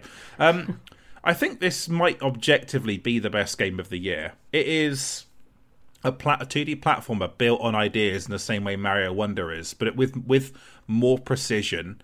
And it's more about skill, pure platforming. It has these incredibly precise mechanics. If the Sparkshine bits and Metroid Dread fucked you up as you got to secret areas, this is essentially a whole game of them. Like, you are bouncing around levels, you're jumping, sliding, running up walls, and each level you essentially run to the end, hit this like big block thing with a face, and then you have to sprint out of the level back to the entrance. My understanding is, Matthew, that this is basically what Wario Land 4 was all about on Game Boy Advance. So this game is, you know, indebted to that. It mentions Wario Land in the on the Steam page, so they completely own that. But it's a whole game built of that, and I believe it's a much more hardcore version of that kind of experience. So. It asks a lot of you, and each there are 20 levels in the game, and most of them have either a theme or a central idea as a hook. So in one level you have a sword, in another level you'll be able to turn into a ghost, or there'll be a level where you can ride a big sausage or a dead body to speed up across the map. You'll have boss fights with one-off mechanics where you get like a gun or something. It just, there's always something to define each level, and they're all visually very distinct from each other. There's 5 different floors you go up in this game, and you're essentially going around levels, collecting these like weird little dudes who are basically pizza ingredients. So there's like a little cheese man, a little tomato man, and each of them give you money, and you need that money to be able to unlock new floors to kind of like reach more levels and progress. There's loads of optional stuff in each level as well, different challenges, that sort of thing. But it's just like, it puts so much power in your hands to master the game. And even if you never get anywhere close to mastering it, you will experience its greatness. you will be dazzled by it. And I've been on such a journey with this game, because I first played it and I found the Nickelodeon sort of theme of it a bit arch and annoying and millennial and smug, and so I actually refunded it on Steam. I was so angered by the theme and how hard it was. I was like, oh, fucking no, I'm not dealing with this. I'm just going to go play Final Fantasy or whatever. So refunded it, and then I just heard just more and more positive things. It has, this is the game I mentioned earlier that has like almost no critical reviews but 44,000 Steam reviews. Like, it's a proper sensation this year, and all those people I thought couldn't be wrong, and they are not. This is, you stick with it and it will just dazzle you. Another thing it reminds me of actually is, I think in the economy of it, as in it doesn't have like loads and loads of levels that recycle the ideas. It has like a finite amount of levels and then the right amount of ideas to fit in those levels. It reminds me a bit of Gunpoint, where no mechanic really outstays its welcome, because there is just that, you know, that it's edited in the right way. It's just that precision of like, we want this to last for as long as this, and it just works so well. It's just like, it's so demanding but so exciting, so exhilarating when you're doing well at it, and very frustrating when you feel like you just haven't like got your head around completely how all of these different maneuvers work. End up, you know, kind of sliding under things and like bouncing up at levels, and sometimes you need to run away from a big monster they just dispatch to chase you at the end of a level, and it really fucks you up. That's the other interesting thing about this. It's a platformer where you can't die, but you can fuck up in almost every other conceivable way. Like, you can just be slowed down, you can sort of go down like the wrong path, you can just you can be the sort of like battered sort of endlessly, and your score go down, and it finds loads of ways to sort of shame you for being rubbish. And then when you do succeed, it's so rewarding. So I just have to like give it to this game. Like, it is pure magic, and it is kind of perfect on PC. Like, it hasn't been put on consoles, and I don't think they're going to do that. And it has like this almost like cursed flash game energy to it. It's sort of it is almost perfect for PC. So is this surprising this has made my list, Matthew?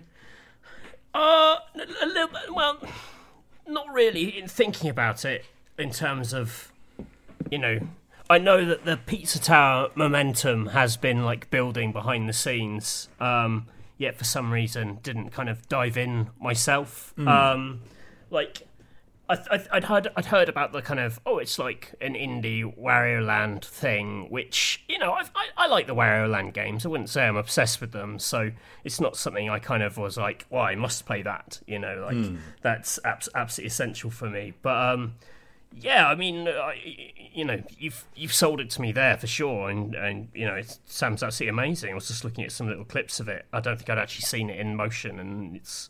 Yeah, it looks like wild as hell. I love the animation style, and I like the idea that, you know, weird Deviant Wario kind of would inspire this act of homage, and it looks like it's suitably demented. You know, it has that kind of, like you say, the kind of Nickelodeon cartoon thing. Yeah, I have no idea why this passed me by. I'm just too lazy. Too conventional. It's a perfect Steam Deck game, which is probably self-evident from looking at it. And the animation really is amazing. Like, just the amount of like weird shit his face is doing at any one time. Like I say, a very stressed looking man. And there is also there is actually some like deeper story stuff that people have been doing the old YouTube deep dives on. I want nothing to do with that. I'm just here to appreciate the great ideas that drive 2D platforming. I will say, actually, in general, if you'd have told me at the start of this year I'd have two 2D platformers in my top 5 games of the year, I never would have believed you. But that has somehow happened. Like, I think I've even said in this podcast that I've experienced all the joys that a 2D platformer can give me, and I'm good now, dog. Like, not counting Metroidvanias and that, but you know, I felt like there was a drop off at some point of 2D platformers being a big concern in the indie space, and then these two, this and Mario between them. I don't know, I'm just like, it's nice to be proven wrong in such amazing ways and in such different ways as well. So yeah, Pizza Tower, man, it's really something, I will say that. So we come to also a very good advert for if you're inspired by a Nintendo game, make your own game rather than a weird fan game that then gets fucking fried by lawyers on the internet. I want to make your own thing which sells more copies than probably Wario Land has actually sold. Yeah, that's almost certainly true. Yeah, that is it. But I think that's actually part of its magic as well. It's an homage to something so precise in Nintendo's back catalogue. It's not, you know, when you're looking at like a game that riffs on Link's Awakening, you get it straight away. But when you're looking at this, you're like, oh, well, that's a much more precise part of the Nintendo catalogue to sort of zoom in on. So I really appreciate that about it. But yeah, it's very good, Matthew. So we come to your number two, right? Yes, which is Shadow Gambit, The Cursed Crew. Of course. The final game from Me. Sadly shut their doors this year just after releasing this. I think this feels like it was a final roll of the dice for them. Well, actually, I say that I think some of the messaging around their closure actually sounds like this. The guys who kind of run it and owned it were like, we're just sort of done. It's not like this is so dire. It's more like, you know, we could enter the whole process of finding work for hire to keep everyone here, but like, we just can't do that process anymore. Like, we are just too tired and too done. And so fair play to them. I think in their time that they were active, they basically renewed this real-time stealth tactics genre, perfected it. I would be amazed if anyone that ever does as good a job of this ever again. You know, we're talking about games like Commandos and Desperados back in the day, kind of updated literally in Desperados 3. This is a standalone game of a new IP that they created about zombie pirates.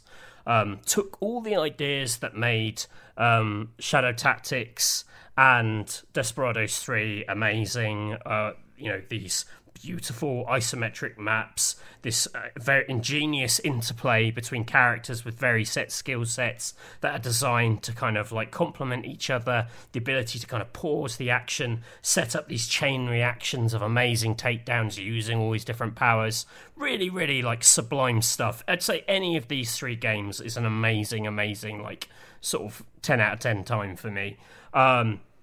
What they decided to do with the formula in this one was to give you a huge crew of zombie pirates and a lot more kind of freedom in building your team. So in the previous games, they controlled a lot of the challenges by giving you set characters for each mission. Here, you can take all different characters in, so you can find all these mad new synergies between them. It maybe makes for, like, weirdly a slightly easier game than Desperados and Shadow Tactics, because they can't, like, perfectly hone that challenge for this exact character group combination. You know, they have to kind of create these challenges which can be tackled from multiple angles by an infinite variety of teams that you may be bringing in, and because of that, it's maybe a little softer, but it's still as ingenious and as satisfying to play. The powers of them, just, you know, classic kind of tropes, like the sort of spy who can go undercover, a sniper, you got someone who can plant bushes so you can make new cover to break line of sight.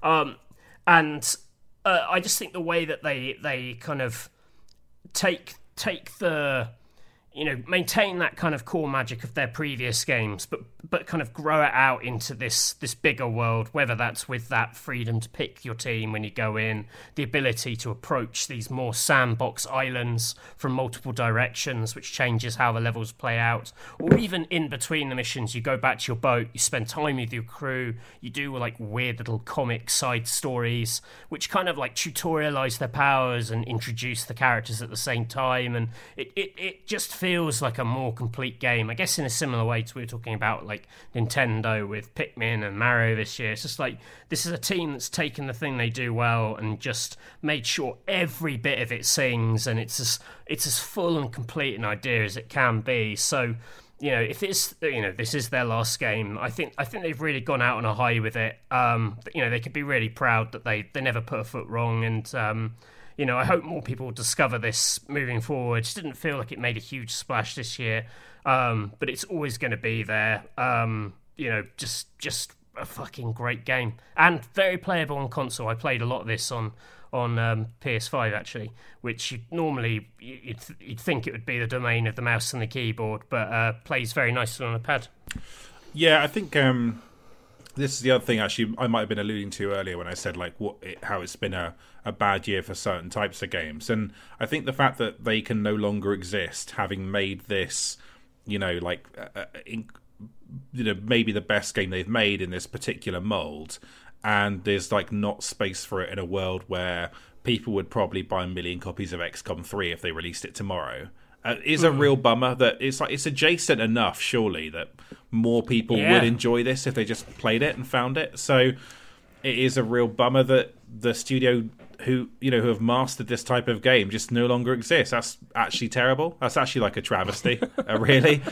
So I'm sorry to hear that, but also, you know, it's really cool that this last game has dazzled people. The console thing is probably good thing. It's a good thing to mention to our listeners who might be curious about trying it and don't want to sit at desktop necessarily, to give this a go.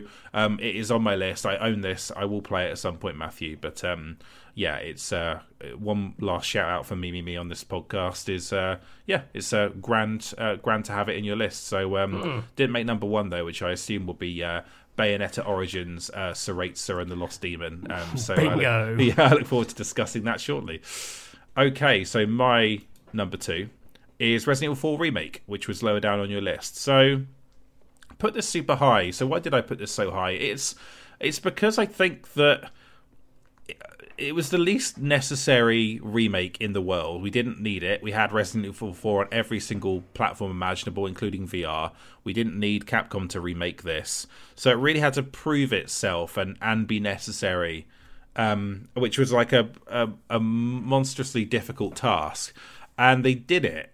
And in doing so, I think also made the best third-person action game maybe ever in terms of raw mechanics. And I believe that more and more as I've dipped into the mercenaries mode and just found the mechanics so robust. And it's, you know, it is taking what Resident Evil 4 already did. It's taking little bits and pieces of what they learned making Resident Evil 2 and 3 remakes, and then it's applying those back to the original Resident Evil 4 formula and having this kind of like high octane action approach to survival horror gameplay, which is still just absolutely magic. And to modernize that and not lose the germ of what was perfect about it in the first place, while also hitting almost all of the same beats from the original game, expanding on some bits. We've talked about the minecart sequence in this game extensively on here. Pushes the narrative in some cool ways. The Ashley stuff is much more compelling in this, much scarier. It is a little bit spookier than the original game. I think I'd hand it that. It's nice to be surprised by bits of Resident Evil 4 that you've forgotten. I think this remake does a good job of doing that.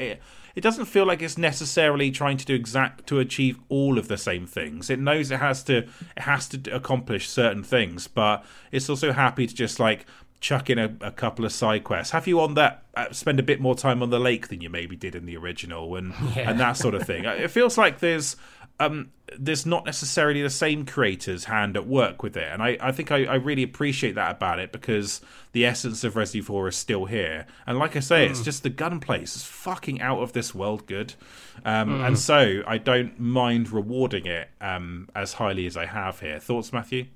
Yeah, I love this game. It has been a constant source of bafflement to me to see people going, oh, well, this shouldn't really be nominated for Game of the Year because it's just a remake. And you're like, have you played it? Like, it's not just a remake. I mean, even if it was the case, like, it's still, you know, whatever. Let's not get into the, you know, the terms and conditions of Game of the Year eligibility.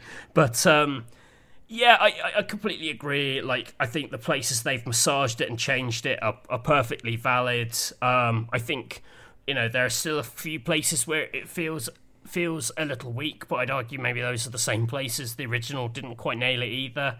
Crucially, at the heart of it is just whatever they do to kind of maintain that stressful, like, bullet economy, that sense that you've got to make everything count, that these things are moving towards you. Every shot counts. Maybe it doesn't, but there's some, like, incredible dark resource witchcraft going on to give you the impression that every shot counts. It's one of the very few games that really nails that tension. It's kind of thrilling to play. It's it's kind of thrilling to watch, actually. I've seen a lot of people playing this just in the office this year for various things, and every time I always get into it. Like, you know, if that is just a trick it's taken from the original, then, you know, congratulations, they've done it brilliantly and managed to kind of not lose the magic while making it feel relevant and, importantly, shiny for this current generation.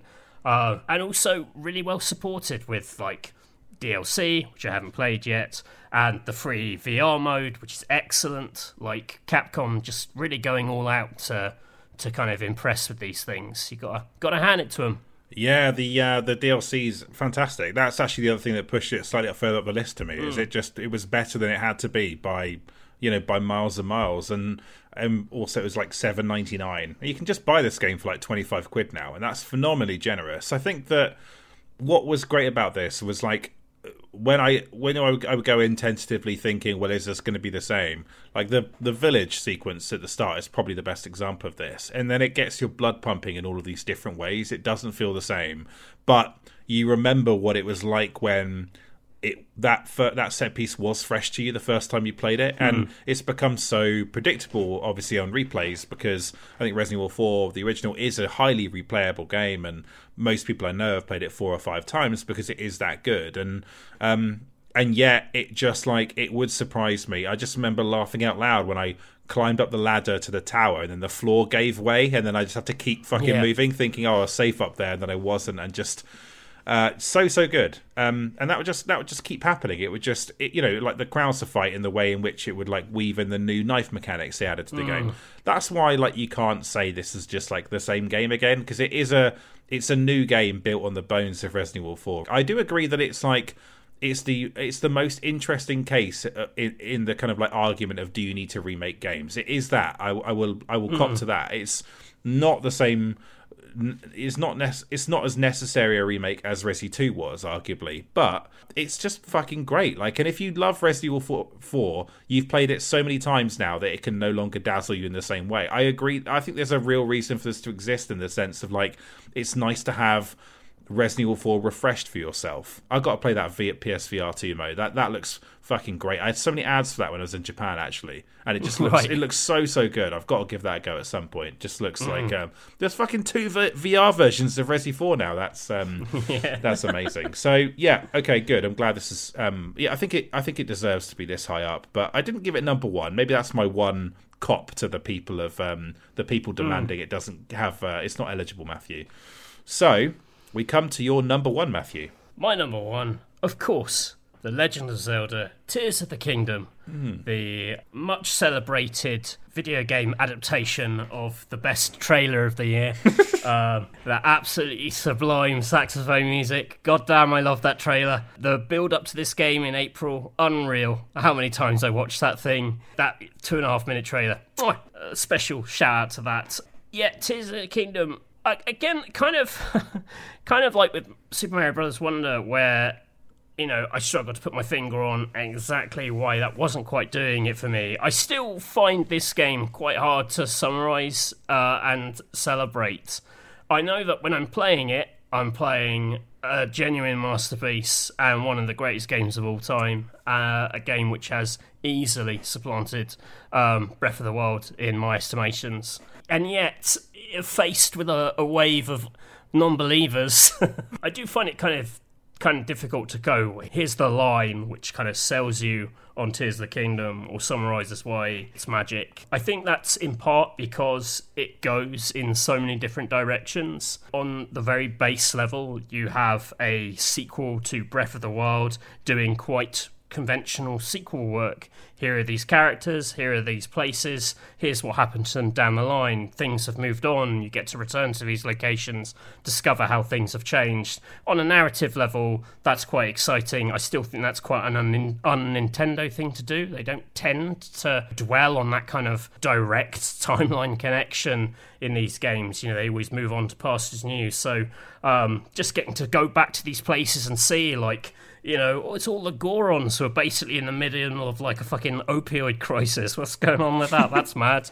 And, you know, you go to this beautiful town and it's all become frosted over and like the music's all chilly and wintry. And that's a bit of like a basic bitch kind of, I'm just making my way through this game and enjoying the differences of this place, which I have loved and am loving again. Obviously, on top of it, there's new areas to discover. Up in the sky, down in the depths, I think both mechanically feel very different. Up in the sky is this world of kind of crazy invention where just the space between things forces you to really dig into the game's crafting system, use the Ultra Hand to build these devices to basically conquer the skies and move between these disparate elements. Where down in the depths, you know, it's a much more kind of tentative, nervous progress. You know, I don't want to say it's a survival game. Like, I think that's overselling it. There are elements that make it more inhospitable, which I find very engaging. I really love both the sky and the depths in the middle. I love how the three of them connect. I love how different the three of them feel. It's interesting. I've seen some people criticize the depths because they say, well, it's just a big boring space that I spend tens of hours just walking around to kind of clear it all out. And that's never how I approach this game. I think what I love about Tears of the Kingdom more than anything is how totally freeform it is, in that it has all these ideas and you're free to kind of engage with them as much or as little as you want. It can be a game where, yes, you go down to the depths and you spend 20 straight hours slogging it out against like giant nasty beasts in the darkness, but it can also be a place which you go down to collect a specific resource because you want to bring it up to the surface to achieve something, or you want to take it to the skies and achieve something. And I loved that. Whether I happened to fall into a magic rhythm, I loved the rhythm I did find, and I found that this was a game, a very rare example of an open world game, which didn't feel like it was channeling me in any way. And I guess the same for Breath of the Wild, but with so many more things going on, I really felt I could kind of pick or choose. And especially with the building system, which is normally something I hate in games. I hate crafting. I hate systems which feel like I'm not making the most of them. You know, I feel like a lot of building systems and a lot of like user-generated content, it makes like 1% of players feel clever and they get to go on Twitter and show off all the amazing shit they made, and everyone else is making like dumb monstrosities. And actually here I found the things I was making kind of followed a logic where I could imagine better things and then they'd happen and they'd work, and I just felt constantly good about that. So of all the things it does, that's probably the gaming hurdle which I didn't think a game would ever get me over, which was to really love that kind of experimental mechanical edge. I'm not in real life a mechanical, you know, an engineering or a machine. I'm not interested in machines. I haven't got that kind of mind. But here it kind of adheres to this cartoon logic, which I thought was just so clever, the way that it just worked, you know? This isn't like Banjo and Kazooie Nuts and Bolts, we'd build all this shit that just never moved because the game was like, oh, well, it doesn't physically work. But this was a thing where it went, I kind of get what you're going for. That's the Nintendo difference. They're like, I see what you're doing here. You want that wheel to move these things. That'll work. This will always work. And that, to me, is just mind-blowingly clever. The ability to deliver Nintendo's peerless eye for quality control, but to marry it to a system which defies authorial control in a way because it's so sprawling. That's where the whatever 7 years went, you know, just making something and make sure it actually works. Yeah, I just thought that was incredible. I think this is like a all-timer, and it genuinely makes me a little bit sad when people aren't into it as much as I am. But that is okay.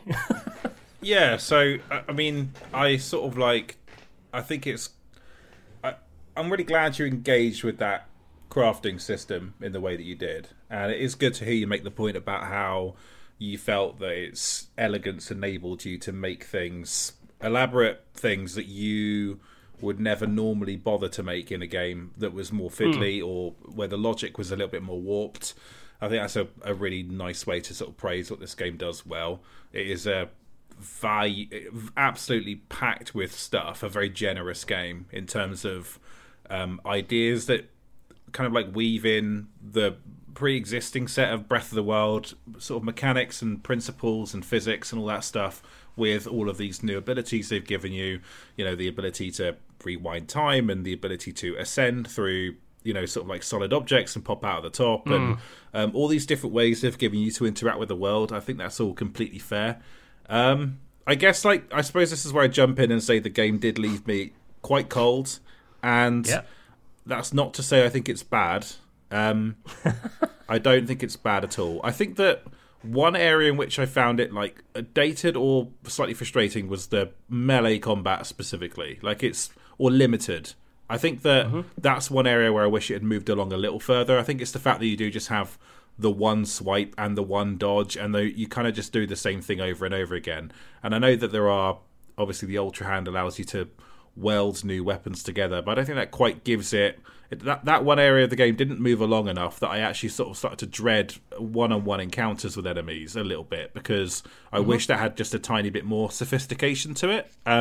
But it is kind of countered by the fact that the ranged combat is made so exciting by the way you can attach items to arrows and experiment with the different ways in which that'll mess with enemies, and all of the things they've done with the game, that the layers they've built on top of Breath of the Wild make total sense in terms of bringing more out of it. And I definitely will praise the game for that, even if I don't think that the crafting, I just found the interface of it a little bit more fiddly, a little bit more clunky. But the thing is, I just didn't fall in love with it, because I think that the one thing you just have to acclimatise to is the fact that it's not about discovery in the same way that Breath of the Wild is about discovery. That's a game about discovering a map for the first time. This is a game about discovering what you can do within a world you already know. And it sorry, go on. No, I was going to say that is absolutely what it is. Yeah, you know, it can't be the first thing. No, it can't. And that, you know, that does require more imagination from the player than Breath of the Wild does, where that discovery is very surface level. You can see it straight away. It's, you know, it's the first time you've done the first time you've climbed something and seen that little circle ticking down as Link's like running out of stamina. It's the first time you've gone up into the mountains and you've experienced what it's like when the temperature drops and you suddenly have to wear the old warm doublet to survive up there or light a fire. And all of that stuff is here, but then like the eureka moments, they do come from things that you have to drive as a player, and so that it trusts you to go along with it in that way. And I think that's, I guess I can admit that I have a gap there where I don't have the imagination or the patience to truly get that out of it in the way that you have. But that's not to say I think it's bad. I just didn't love it, and but I don't mind seeing it on Game of the Year list. It's not one where I know people have been anticipating the great Roberts Castle rift coming out of this, but I think everything you've ever said is absolutely fair. Right. You know, even when we did the original episode, I think it's an incredibly risky move from Nintendo in that they've given you something kind of so open and freeform. They kind of give you all the rope to like hang yourself and have a bad time. Definitely, yeah. And that, if that happens, then that happens, and so be it. But therein lies the same potential for you to really feel like you've discovered something you've never seen or experienced before. I found that to be genuinely, like, mechanically profound in places. I can't believe this thing worked, and look what I'm doing now, and look what I've achieved. But I know that comes from the same place as the frustrations. It's a distinctly un-Nintendo game that they've made in that regard. You know, it's incredibly experimental, you know, narratively experimental. You can miss the story, you can play the story out of order, you can get to places way before you're meant to get to them, you could accidentally find the thing which is the narrative payoff to something else. You know, it's everything Nintendo games aren't really meant to be the perfect handcrafted worlds. And this is, you know, one of the first times I've just sensed Nintendo just remove that hand entirely and go, we've done our best to try and make everything here work. We've left this in the best possible state we can, that we hope you're going to have fun in it. We hope you're going to enjoy it. And let's see what happens. And its prominence on Game of the Year lists speaks to people who did gel with it. But at the same time, it's... you know, it's valid. It's perfectly valid. I'm not annoyed, Sam. I'm just disappointed. The first that episode we did, I was just like, I think it was just the raw shock of the fact that I didn't love it. It was like a little bit of mourning of, oh, I really thought this was like an absolute shoo-in for me, and then the fact that I just couldn't. I just felt like I spent ages in those floating islands, and then when I got down to the world, I just didn't have any sense of like, oh wow, look at it. I just had a sense of, oh, I've been here before, and then it was like but I think over time though it's subsided a little bit, and it's more like there's a few other things I've tried to keep in mind. So in terms of circumstances, this game releasing this year with all the other stuff releasing around the same time is like a different world to 2017, where I felt like this was the only game in town for 3 months. I mean, I wasn't a big Horizon guy, so this was obviously Breath of the Wild was just took over my life, and and this year it's harder to let one game do that because there's so much going on. That's a factor I don't count against the game. And I also appreciate that if anyone is gonna give this game the chance to succeed, it is me. I know that. You know, I went in and I wanted this to be amazing, and I gave it every opportunity to amaze me, in the same way that I did not approach Starfield in that way. I did not put in the hours to make sure to see if the things there would eventually click. I don't think they will. I'm not saying I think there's Tears of the Kingdom quality game hiding away in Starfield. That isn't the point. But like, if any game gets the fairest of shots, it is going to be the new Zelda or Mario from me. Yeah. And I do appreciate that. So I don't want people to think that, like, you know, I'm blind to, you know, I'm speaking about someone who's played, you know, 150 hours of this thing. Where I'm at with the game now is completely different to where I may have been with it originally, or along that journey or whatever. Yeah, and that's not to say that I just haven't. I've been cold on all of it, because it's frequently impressive. I love the ways in which sometimes... There's a quote for the box. Well, no. Frequently impressive. Well, I think it's just that... I think the thing I have to snap out of is the thing you were talking about earlier, the idea of like not getting too bogged down and having to tick off everything. And I think that is where you can bum yourself out with this game, if you feel like you need to go after every Korok, or you need to lift up every sign that Jeb End's going around with, like, just, you know, stuff that is optional. You can just like skip it, and then you can focus on the things you actually care about, which is how I played Breath of the Wild. I need to recalibrate my brain to that. This is how I played it. I didn't do everything. I just kept chasing the horizon and doing like whatever I thought was cool on the horizon. So that's how I enjoyed that game, and that's how I need to like you know, I will play more of this, and I will see through the main quest, and I will get there. But yeah, it just it's sort of like the other thing I try and keep in mind is that I remember when I was on X360 2009, I remember complaining about how conservative I found Mario and Zelda at that time. Right, like not Mario Galaxy, but New Super Mario Bros. And Twilight Princess. I just thought, why don't these things ever really move along? Because the whole narrative of Twilight Princess was people talking about how it went back to what they liked from Ocarina of Time. And I think at that time, I thought of Nintendo as being very creatively conservative. And when they're making this, it completely defies, you know, that impression I had. Like, completely, like, chucks it out as an observation. And I really respect the fact they have done that. Yeah, it's, gosh, I haven't given up on it, but I just didn't fall in love with it, but I'm glad that you did. Well, that's okay. I hope, listen, that was a sprawling mess of a justification. Like I said, I still haven't got this one down. One day I'll speak like 20 seconds of beautiful words about Tears of the Kingdom. That will move everyone greatly. Today isn't that day. I think Simon Parkin's words about this game are the best I've read about it. Like, he's sort of like Baldur. I can't remember where his review was now. Was it the New Yorker? New Yorker, yeah. Yeah, that was the best piece of writing I've... That's the piece of writing that's, like, stayed with me of about what this game does well. So, yes, while I have been a little dick about it on Discord, Matthew, probably winding you up for no real reason, what I say is sincere, so I hope you take it as such. Yeah. Okay, great. That's your number one. Tears of the Kingdom is your number one. So my number one, gosh, I wrestled over this.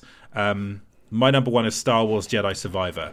So this is as close to a complete package for an original blockbuster game as we got this year, I think. It's a great main quest that respects your time.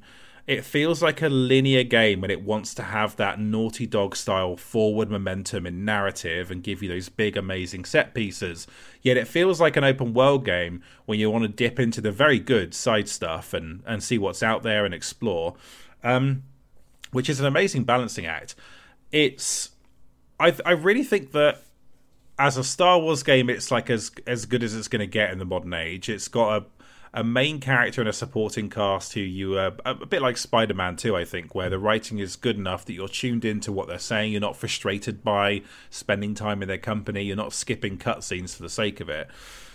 And combat-wise, it's a massive step along from Jedi Fallen Order. It still has the kind of like sort of like Dark Souls style progression at its core, and like a little bit of the sort of like Zedlock kind of like combat approach as well, but it's a really strong version of lightsaber combat. This has the addition of like new stances, which really mix up the game in some exciting ways. My favorite being the blaster stance, blaster in one hand, lightsaber in another. As I said on a previous episode, let's just fucking do Luke Skywalker and Han Solo at the same time. I love that shit. That's really good.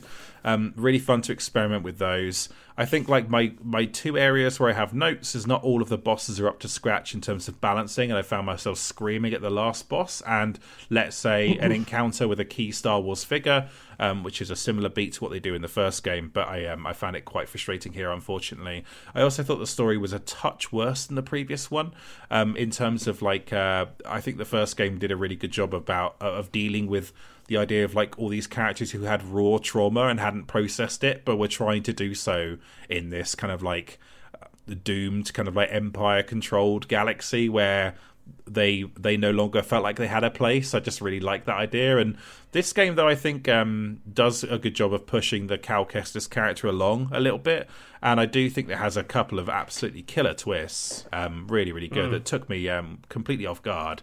And yeah, some great spectacular levels and surprisingly good platforming as well. It's a blockbuster that doesn't play itself. It asks you to master it, and I really appreciate that. And yeah, I really think it's like, it's really close to a 9 for me. And I think like it's a little bit of heart picking here, but I think objectively as well, it just like,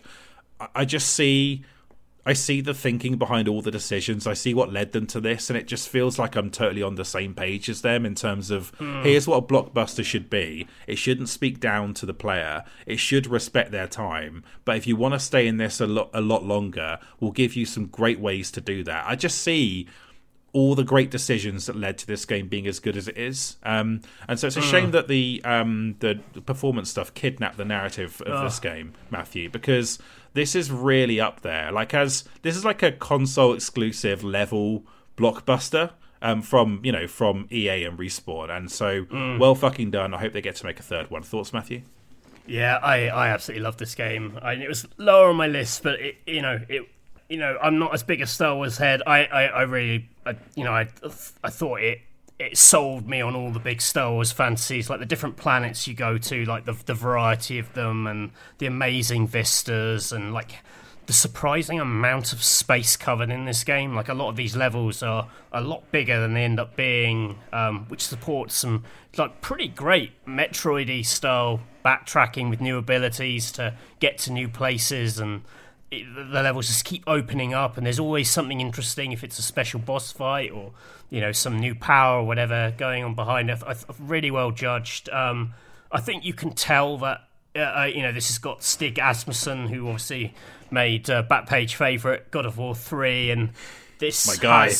But it has like similar eye for like great set pieces and great scale of like, let's pull the camera back and you'll see like a giant crashed spaceship and it'll look like the raddest thing ever. There's just loads of it as well, and it like brilliantly paced. Yeah, great powers. That thing you said about like you really play it all. None of it's automated. None of it feels like it's just there to like mask loading. It feels like I'm having to engage with like wall running and gymnastics. It's got a bit of that Titanfall DNA in there too. Yeah, it's really class act. It's funny you said you didn't like the fight against the iconic character. Mm. Maybe I don't remember the fight itself. I remember it being fucking difficult. Yeah, but I that set piece is great. Oh yeah, as a whole, because you're like, you know, because of where it falls, like certain things can and can't happen, but in the moment you're like, oh shit, I'm doing this. Yeah. And I really loved that. I thought that was great. That was a real highlight this year. Yeah, especially as a character who let's just say that character has some squandered potential elsewhere in Star Wars. Yeah. Also, I think this was quite a particularly bad year for Star Wars stuff. Like the Mandalorian was all over the place. Ahsoka I thought was terrible. Apart from that, Clone Wars flashback episode was actually really good, but the rest of it was terrible. So I think I've been... I think that has compounded my sort of frustration with Star Wars this year. So the fact that like this game is sort of the standout is actually like, really speaks to how amazing that team is. It's wonderful, generous game. And I don't know if they have solved all of the performance issues, but if that's the reason that it stopped people from checking it out, that would be a fucking shame. Because it's just so good. This is what you want from blockbusters. This is EA making the stuff that people say EA doesn't make. It's happening. So yeah, it really was great, and I will go back and tick off some of the other side stuff at some point. But even if like they don't always make Star Wars, as long as the ethos behind this game gets to continue in some other games, like I will always be excited for what this team at Respawn does, because man, it's great to have like third-person combat that is this intricate, but also is not trying to just be Dark Souls. It's something that meets you in the middle. Just really hit the spot for me. So a worthy number one in a year where it was very difficult to call what number one it would be. So Matthew, it was a pleasure. It was we forgot how to do podcasting in that first hour there, got a little bit shaky, but second and third hours I think we really sort of remembered. So that's good. Okay, I guess like some quick honourable mentions, Matthew, to see us out. I don't have many, to be honest. I got a couple I wanted to shout out. Yeah, why don't you tell us what was in your sort of pool of other stuff? Yeah, Videoverse. Oh, of course, Lucy's game. The absolutely sort of fantastic love letter to online communities, but like specifically the online gaming community of like Miiverse. Videoverse seems to riff on this. This was made by guest of the podcast, Lucy Blundell, but. I just found it so rich, like the how complete that online world felt. You can go into all the different like sub forums and read all these little like arguments.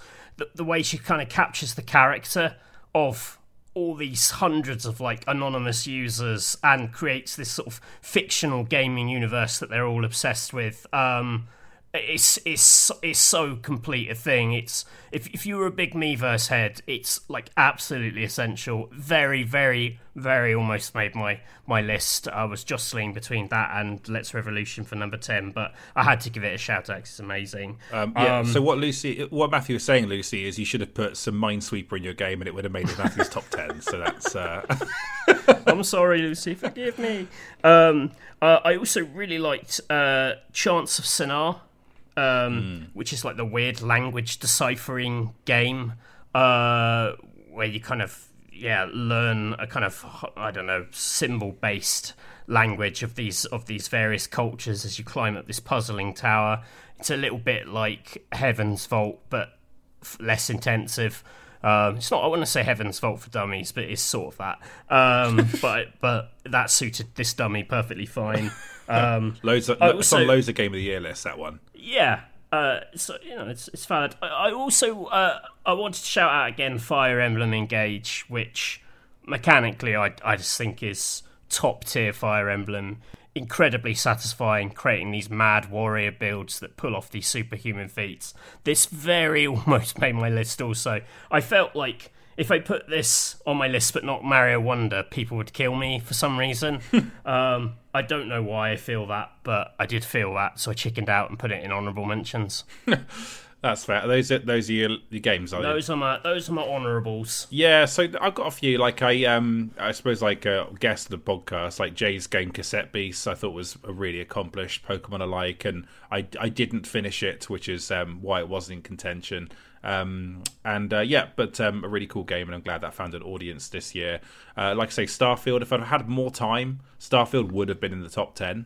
Just didn't have enough time before between going to Japan and then going to my parents for Christmas, I just didn't have enough time to sink into it, unfortunately. But we'll keep pursuing that one. I think Starfield over Zelda would have made me go full Joker. Yeah, so I'm glad that didn't happen. Yeah, I suppose I should say that Tears of the Kingdom was not like completely ruled out. Like I did weigh it up, but similarly, I didn't. If I'd have finished it, I could at least like say where it belonged in my list. Like I was a bit too obsessed with finishing things for this list this year. That's all right. I think like I really appreciate the Sea of Stars and how it kind of like. Sort of like revives those sort of SNES era JRPG principles while giving a fresh coat of paint to some of the different elements. I don't think it's like successful in all areas, but it certainly captured people's imaginations, and I think it deserved to. So that's a good one. Matthew, I'm really curious. Actually, I will say, Fire Emblem Engage, I agree with you. I thought that was a really strong kick-off point at the start of the year. Like, it's easy to forget January games, but that was a really nice treat when that came along. Alan Wake 2, Matthew, that didn't make your list, but I see you finished it after. I actually haven't quite finished it yet. I'm in the final stretch. It's so long. I think there's a lot of heart in it, but I think it might all be total nonsense. And that's the spiciest thing for me, dog. I'm not going to say it's a no from me, dog, but it's like I don't quite get it. Right. Okay, well that's fair enough. And last of all, again another one I didn't finish, but I really like what I played of it this year: Amnesia: The Bunker. Which again, like I think I wish I'd played that so I could have another horror game in my list alongside My House, but alas. So those are my honourable mentions. With the motor that goes. I listened back to that bit of the podcast, and I just sound like a performing chimpanzee when you're getting me to do that stuff. It's the only example of you bullying me that exists on audio form, Matthew. So no Armoured Core 6.5s of Rubicon in your honourable mentions, Matthew? Okay. No, I hated that game. And again, apologies I didn't get to Dead Space Remake this year. That just didn't happen. I didn't have enough time. I've played 30 minutes of Mario RPG. Oh yeah, is it good? Oh, Christmas game. We both got it. It's one of those weird Switch games that looks way better in the flesh than it does in trailers. Oh right, okay, that is odd. Okay, I would. That happens a lot. It's Switch games. When I see it on that OLED screen, I'm like, oh yeah, this is pretty. It's pretty handsome, and the music, the orchestrations of the old Shimamura tracks are like. Chef's kiss, lovely stuff. We can give that a bit of the old plinky plonky from Shimamura, very much like the Jules Holland of video game composers. That's the worst thing I could possibly have said. I don't know why I said that. I take it back instantly.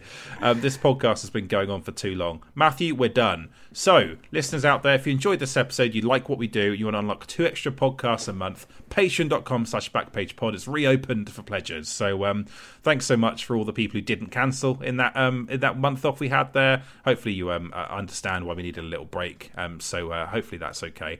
And yes, we'll be back next week with a new episode. Matthew, it's been a pleasure. Where can people get you on social media?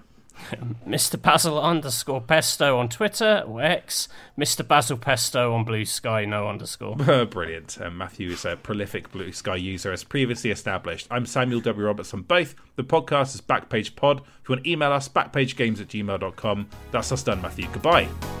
Goodbye.